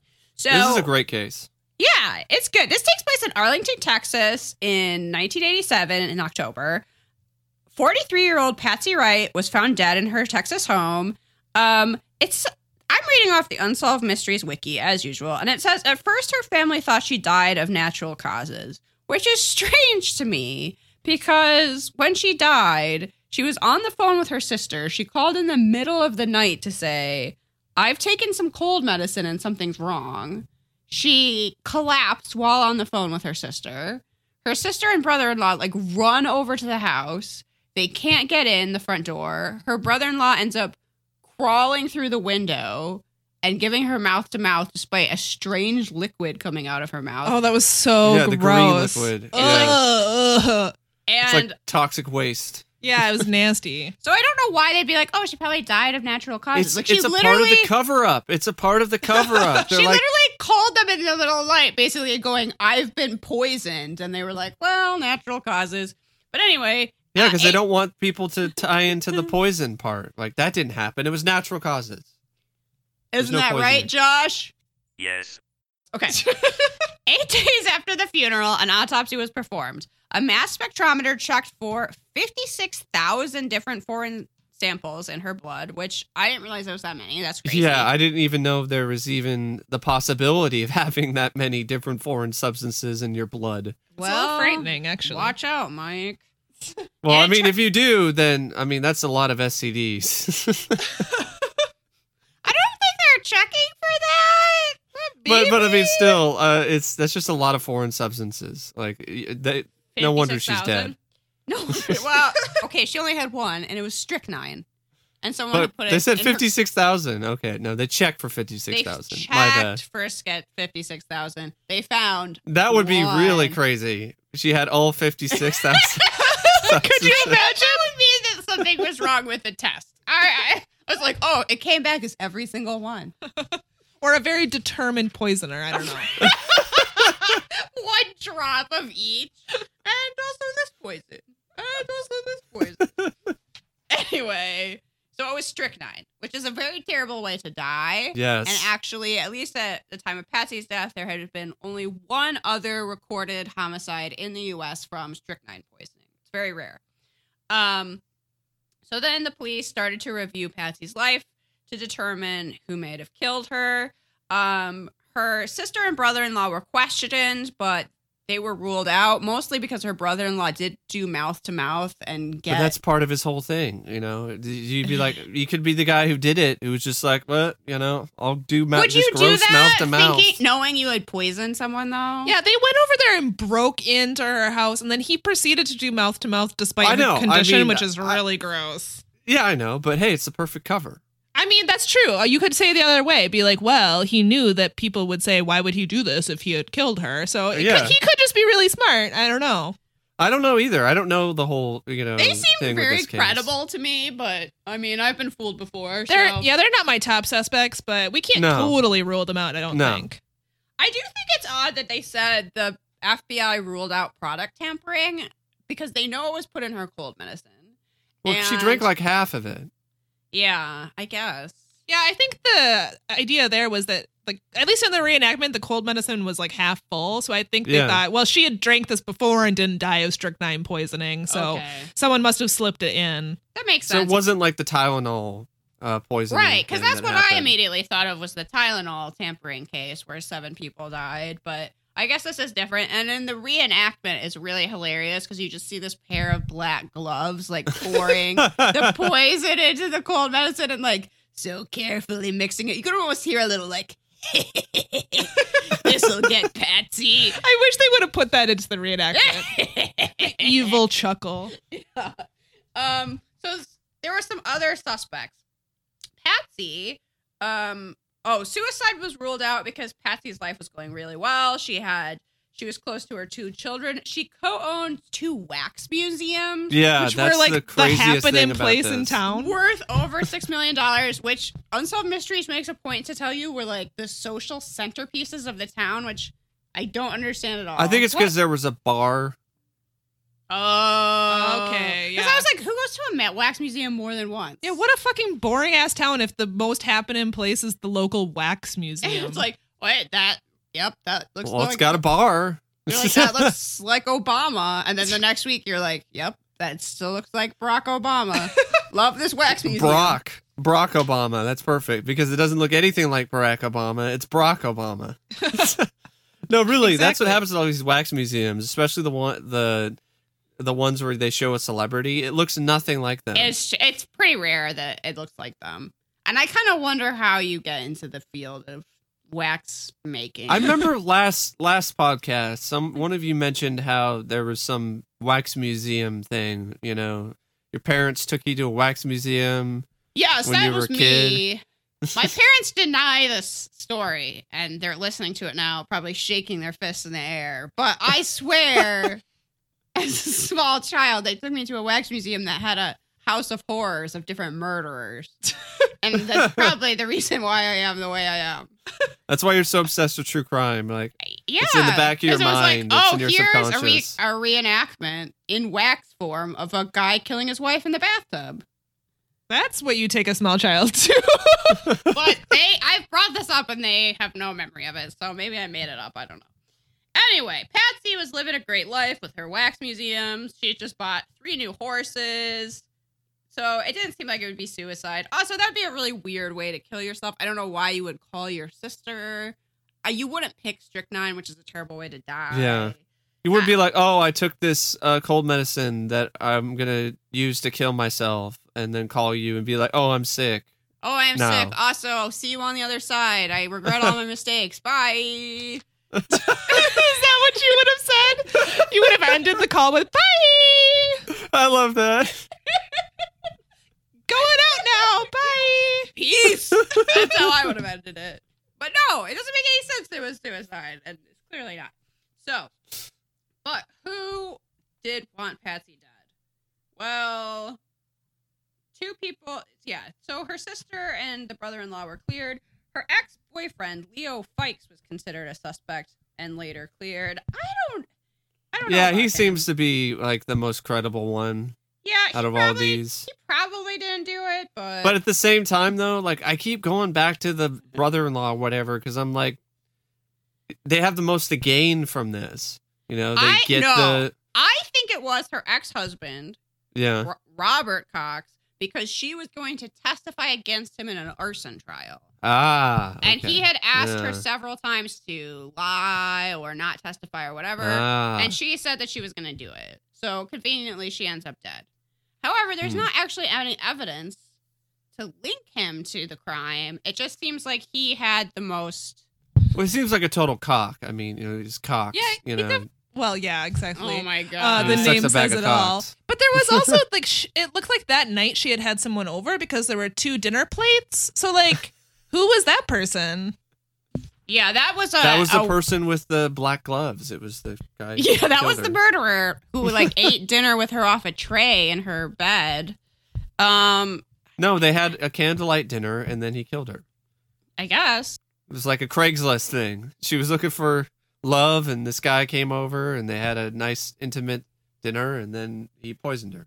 And they That's left. why I could never date ever again. Yeah, no. That's what would happen to No me. thank. She was looking for love and strychnine, and she got them both. oh, poor Patsy. There was also a weird detail that the day after she died, someone called the house, and her Yeah, daughter. this is fucked up, really. her daughter picked up the phone and the caller was asking for her mom and the daughter didn't immediately want to say that she was dead but after the caller was very insistent she was like well she's actually passed away you know what can i do for you and the person was like good i wanted her dead and hung up what an asshole! I assume that's just a prank or something but it's What very do you mean strange for a prank. I mean, that's just that's that's a really it's, douche it's move weird. right there. No, that's terrible. And it was clearly still upsetting to the daughter, even when she was talking about unsolved I mean, she's already gonna be going through a lot of therapy after all this, so she doesn't she- need that. she had not even processed her mom being dead and someone's calling and saying good i'm glad your mom who seemed very nice i'm glad she's dead Yeah. So that's a i don't know it's really horrible it i didn't quite understand why the police couldn't get more information on that phone call like who made that call but whatever this case is is not solved Nope. they don't know who did it Um, I sort of think it's the ex-husband, but that's totally a guess because there's really no hard evidence to anyone. Um, they never found who was the eight at her place that night, and they don't know who made the phone call. I mean, uh, and her uh, boyfriend at the time, what Leo Fikes or something, like he or he was a friend, a close friend of hers. He knew that she took the cold medicine before bed, but he took a polygraph test and he passed.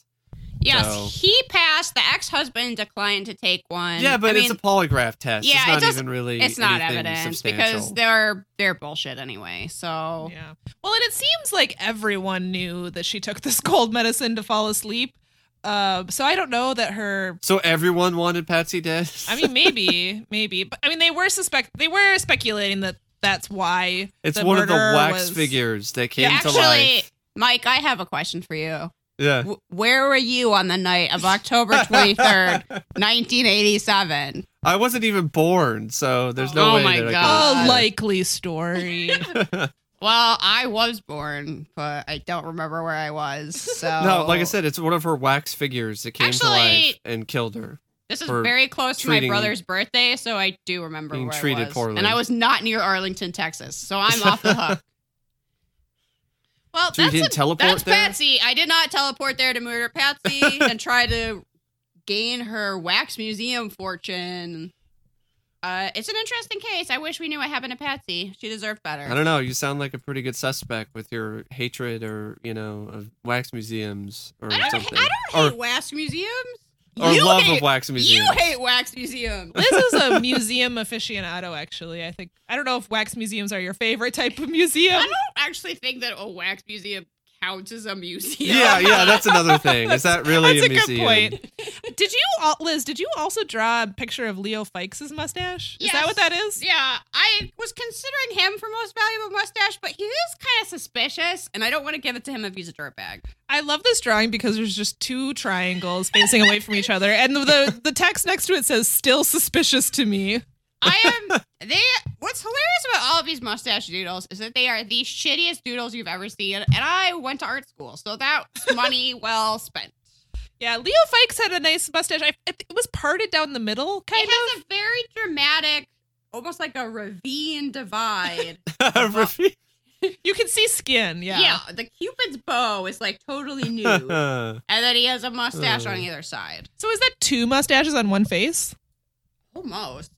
Yeah. Double the stash, double, Double- the fun. Yeah, exactly. Uh, well, this was an interesting mystery because it is totally unsolved and Yeah, never probably will be solved. My I, I don't. I don't want to uh, drink cold medicine now after seeing this. segment. I know. S- that's- Strychnine seems like a terrible way to go. yeah, that's bad. uh, yeah, that was that one's interesting. My new What was gift the extra uh, info on the Tylenol thing? Because I remember that was pretty interesting. Because I did not know that it was actually some jilted somebody. Oh, yeah, decided so- to. There's, I think there's more than one Tylenol tampering case. But Yeah. the, the one I know about happened in Illinois, and it was a woman who was murdering her husband. But to throw suspicion off of her, she also killed six other people by just entering stores. And back in the day, you could just screw the tap off of medicine Yeah. and do whatever. So she tampered a few other bottles with poison so that it would look like it was a problem with the It was product cyanide, right? and not. I don't remember. Quite possibly. Yeah, I don't know. There's another Tylenol tampering case, and that's still unsolved. A lot of people speculate yeah, that that's it was the one that's in um, the seventies. I think the cyanide yeah, one. Yeah, A lot of people, I think it was cyanide, and a lot of people, for some reason, I don't really know why, speculate that it was the who's the Unabomber? What was his real Oh. name? Weird Al Ted- Yankovic. Ted- No. Ted Kaczynski. Um, for some reason, people speculate that he did it. I think that person may have left notes that were. I don't think really. that he did a lot of stuff. He's the Oh, Unabomber, and he's also the Zodiac killer, and Yeah, he's that's Weird Al true. Yankovic. Um, and no, Ted this- Cruz is the Zodiac killer. Thank you very much. yeah, much. we've already solved that mystery. Um, but in that one, that one's still unsolved. And yeah, someone was putting cyanide into Tylenol. And uh, I mean, I think for a long time, people didn't want to take Tylenol. Yeah, it actually really affected their sales. Right? I mean, fair enough. It I was mean, the gel yeah. capsules. Yeah, but yeah, Yeah. because um, so next time you're like struggling to open some medicine and it's really annoying, just remember that it's because someone, a bunch of people died. yeah. It, it is there for a reason. Yeah, and just be thankful that there's no cyanide in that Tylenol. Yeah. Cyanide also a terrible way to go. No, Yes. there's a really good. I'm just gonna keep bashing on Tylenol. You're not gonna take any Tylenol after this. There's a really good This American Life about Tylenol and people that like accidentally take like one more than you're supposed to and end up with kidney failure. Yeah, I don't Man. take Tylen- Tylenol because it. Well, first of all, um, the active I active take ingredient. ibuprofen. That's Yeah. what I do. Yeah, I usually take what's Aleve. That's uh, yeah, me too. uh, Whatever that I one forget is. the generic name for it, but um, yeah, Tylenol is k- actually kind of dangerous. I think is well, it? most painkillers you should not be taking too much of. Like That's they true. affect your liver and do all kinds of fun. And you can get addicted to them. Uh, is it I mean- acetaminophen the active ingredient in Tylenol? I think I so. don't know. And I've 'Cause- taken that before. And then It makes me But- feel weird. I don't Like I like feel like if you listen to this American the, this American Life about it, you will never ever take Tylenol again. Brought to you by Tylenol. yeah, ibuprofen or no, it would be brought to you by Aleve because oh it's the yeah, competitor. brought to you by Aleve. Actually, send me free Aleve. That shit's expensive. I would love that. Thank you. It is expensive. Even the generic. Yeah. I know I when I had my teeth implants put in after I get hit by a car, I I oh. had a Percocet. And I can see Oh. why people would take that shit because it really is amazing. But you Oh know, yeah. no, Yeah. don't get no. addicted to opioids, folks. Yeah. the advice of this podcast: don't take Tylenol, but also don't take opioids. we could have like for your different audiences. yeah. Watch out for biker gangs with chains. Don't take too too more Tylenol. Maybe just never to. leave your house. It's a dangerous world out there. Yeah, ser- but your house is probably full of ghosts. Well, I mean, And- that's what and happens mold. in Unsolved Mysteries. I Probably mean, stacky bottress in the wall. I Very actively worry about There's Stacky possums. Or Yeah, there's possums. Or the Yeah. possums are bringing in Stachybotrys. yeah. Uh, Well, I am looking forward to our next podcast collaboration in which the possum is featured on the show. Oh, you mean Possum Cast? Yeah, Josh is going to need to get a mic for the possum.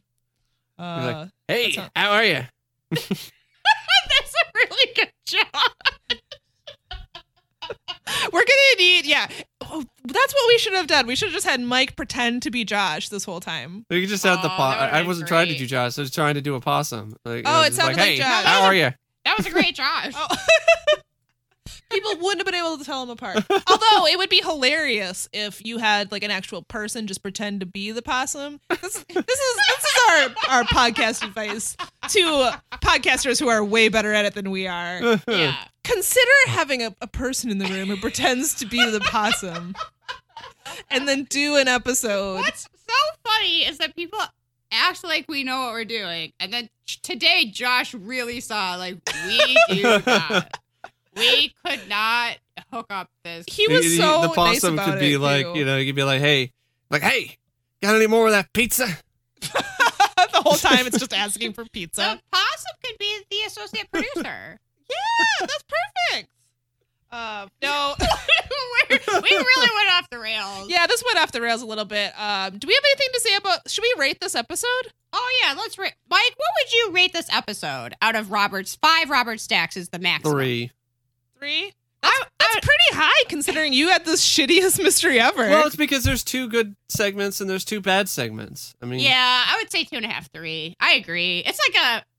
It, I would only really recommend watching two of the segments, but they are very good. yeah, that first one, the biker mom. You have Yeah. to watch those biker. that's my God. epitome. That's the epitome of okay. You know, three, three stars. You know, three That's out of five. You know, yeah, Three, three, out of five 50%. Robert Stacks. It is. Unlike my Alcatraz rating, which was one, zero. which was one. Uh, yeah, yeah, we rated Alcatraz. Well, I think we actually rated it a little bit higher just because they put so much work into it. No, you Uh, did. I gave it one Robert. Stack. Liz wanted to give it zero Robert Stacks.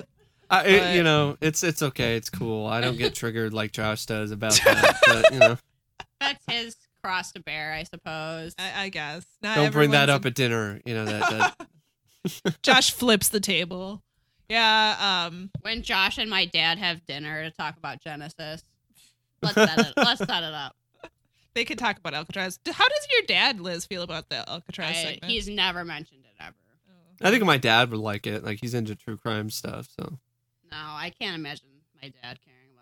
I also just I don't know if those guys did escape, like good for them. Like they should. They weren't they just like petty thieves. Yeah. Yeah, I also think They were think not violent. They were not violent it didn't help that you just you saw the whole episode. It wasn't just the Alcatraz escape portion, like it was the other stuff. Oh yeah, because I listened to your guys' recent episode where you redid Alcatraz, and I guess I didn't know that um you hadn't seen uh the, or maybe you had the um the Amazon one with all the extra like ran like the Well, we saw recreation? we've seen the Lifetime version, which is pretty Okay. much the same thing. But oh, yeah, it is okay. yeah, with the extra information, which is a history lesson of Alcatraz, and then the reality TV show thing with the swimmer, which I didn't care for. I know Josh didn't mind that, but I'm like, this is not unsolved mysteries. This is like With Dad sweeps bod. week. Yeah, this is sweeps looked- week. This is sweeps week material. It really was. I don't think that really happens anymore, but I kind of miss when you would have sweeps week and like suddenly every cop show went to a strip club. You know, like they were like, we've got to really like raise the bar here for sweeps. All Tonight on explosions. Cops. Yeah. the all strip club uh episode. No, seriously. Back in the day, NYPD Blue, every sweeps week, for some reason they had to go to a strip club so they could show women in thongs. I'm not I'm not kidding at all. Well, as long as we don't see Dennis Franz's ass, you Which know, you like had to seen all the time. Why did I keep watching that show? These are questions that have remained That's unanswered the all real these years. unsolved Yeah, that's the real unsolved mystery for sure. yeah. Then it's why NYPD Blue kept subjecting audiences to Dennis, Dennis Franz's ass. Liz is just nodding like, "Yep, Yep. yep, that's the real unsolved mystery." Um. So yeah. Well, thank you, Mike and Josh, who's not here, for And coming. And also Josh's possum. Yeah. Thank you to the possum. Um. For Does the possum have a name? Do you know? I don't think he does. Hmm. I want to name him. pretty soon, the possum's gonna need a name because the possum's gonna be on the lease. so we're gonna have to find out that possum's name. Reminds me, reminds me of the giant rat I saw at, when I was living in uh, Oklahoma City with my dad in this piece of shit house that had a hole in the wall in the bathroom you could see outside through. And I came home from work one day and then I'm looking around, I'm in the laundry room, and there's this giant fucking rat that's in, in like at the, on the Yeah. windowsill.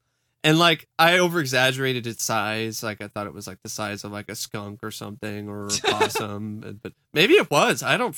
It was fucking huge. A mutant rat. Yeah. mutant I don't know. rat. Rats, rats can get pretty big. And I've we had seen a some- big cat, and then that cat didn't want anything to do with that. I've thing. seen some big rats. The, the cat was like, "This is above my pay grade. I'm not." Rats that just live on Chicago garbage and have no predators. They do get pretty big, Gross. and then they come for you at night. They come for you? Like with shivs or what? Are they? Do They they, have come on chains ships. like the biker gang? yep. you know, little little motorcycles like the mouse and the motorcycle. Yeah, Remember that? Biker mice from Mars. Yeah, biker mice. from- Samantha's like, I have no idea what you're talking about. no, Well, but it's a funny mental image. they used to make this low budget cartoon that was just a rip off of Teenage Mutant. yeah, Ninja I remember it. I But it totally was remember called that. Biker mice from The Mars. villain was like Limburger or some shit because he was like, you know, yeah. stinky cheese. They lived in a baseball diamond. it was just like everything. It was like the turtles live in a sewer, so we'll live in a baseball diamond. Yeah. Makes total Instead sense. of turtles, they are mice. Mice, Instead yeah. of mutants, they are from Mars. The end. Oh yeah. Instead of ninjas, they ride motorcycles. I mean, seems well, I mean, they did that a lot. You had Street Sharks. That's another Street Sharks. Turtles That was thing. a quality show.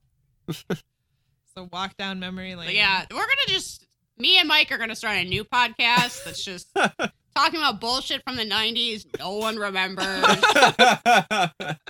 Is that going to be the name of the podcast? Bullshit from the 90s that no one remembers with Liz I and would Mike? listen to the hell out of a podcast. If I saw a podcast with that name, I would s- subscribe immediately. I would go buy extra phones so I could subscribe. I'm talking the about the what the the cows of Moo Mesa or some shit. yeah. That, that one's lost on us. you sound like you would be a great host of that podcast. yeah. Please create bullshit from the '90s no one remembers, and then I'll definitely give consider out it. pogs to your Patreons. Yeah, that's perfect.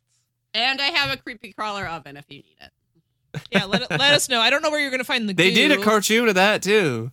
They sure did, and I watched it. Um. So yeah. So So, Josh, cut all this out. yeah. they didn't do uh, the easy dear bake Josh, oven cartoon. Sorry. I was I was just gonna say, dear dear Josh, I don't know how you're gonna edit this fucking audio. We might we might use this as B roll for our podcast. sure, that's fine. Use whatever you want. Um, Should we make like a closing? yeah, should we do a closing? I don't know. I just You didn't rate the it- other stuff. Isn't there other ratings?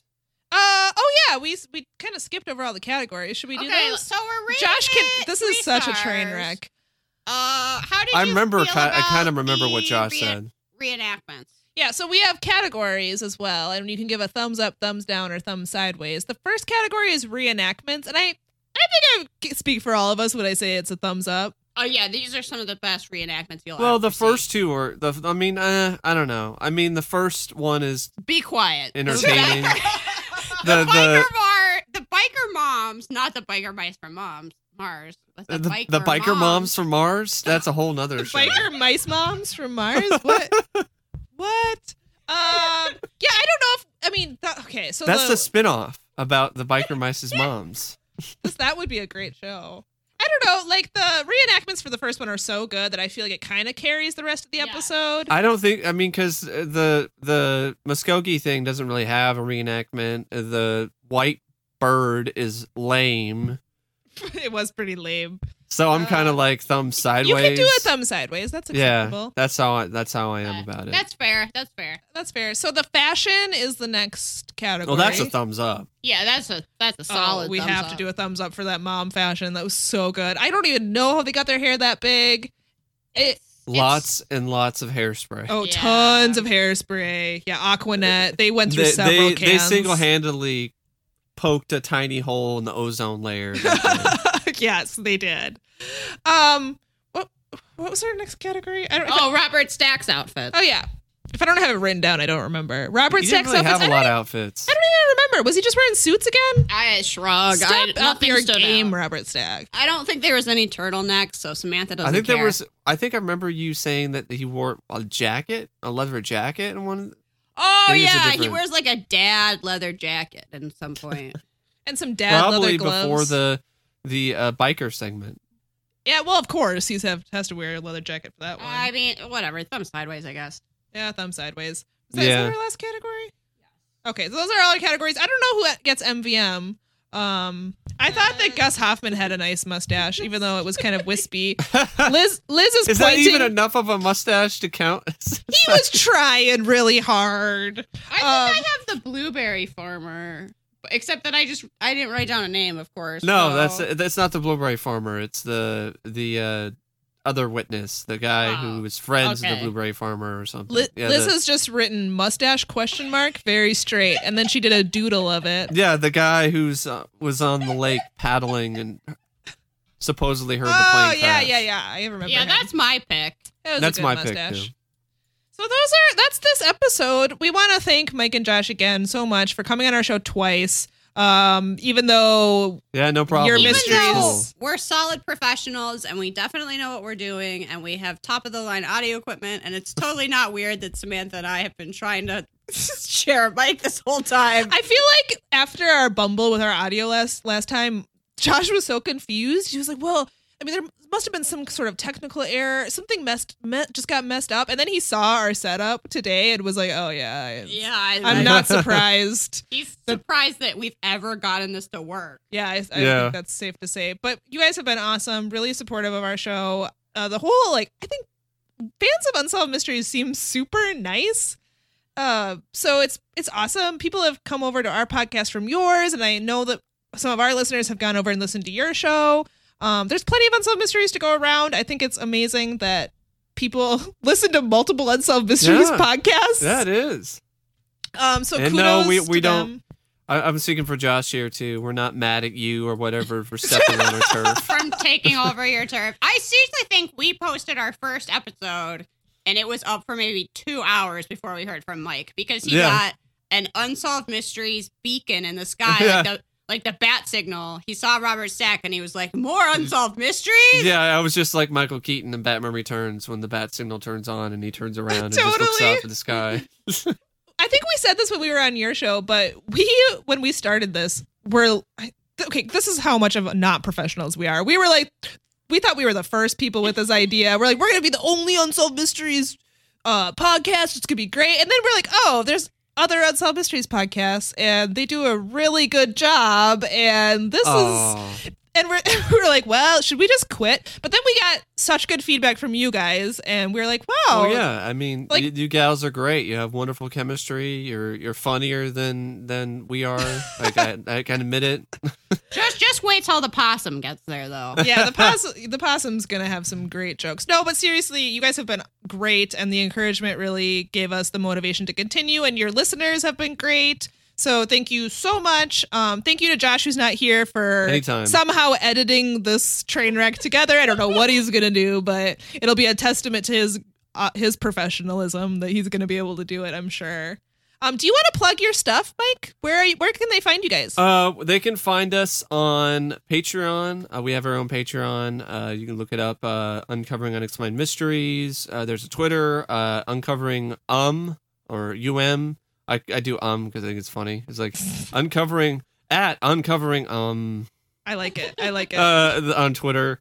Uh, we have a YouTube channel that no, we don't really do anything with because nobody really watches our stuff on YouTube. Um, but if you were to look for it, I think it's un- uncovering unexplained mysteries, something like that. And uh, we have a Facebook group, which is uh, definitely join the group. Don't join the fan page. The fan page sucks. Uh, the, the group is uncovering unexplained mysteries. You can just look it up. You should be able to find it. And uh, if you want to find me and Josh, uh, separate but equal, as Josh likes to say, um, we're on YouTube as well. Josh is at uh, Dancing with Ghosts. You search up Dancing with Ghosts on uh, YouTube and you'll find it.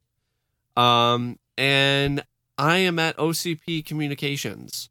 It's a reference to RoboCop, my favorite uh, fictional character Very nice. and I uh, recently posted a review of a new movie, Game Night, the comedy from 2018, which I highly Ah. recommend people check out. It was funny. It Cool. was a nice, clever comedy. If you like Clue, uh, I definitely recommend it. If you like the movie Clue. Oh, nice. Well, thanks. And of course, you can find us. We are on all the social media at Perhaps It's You. People can email us at perhaps it's you podcast at gmail.com.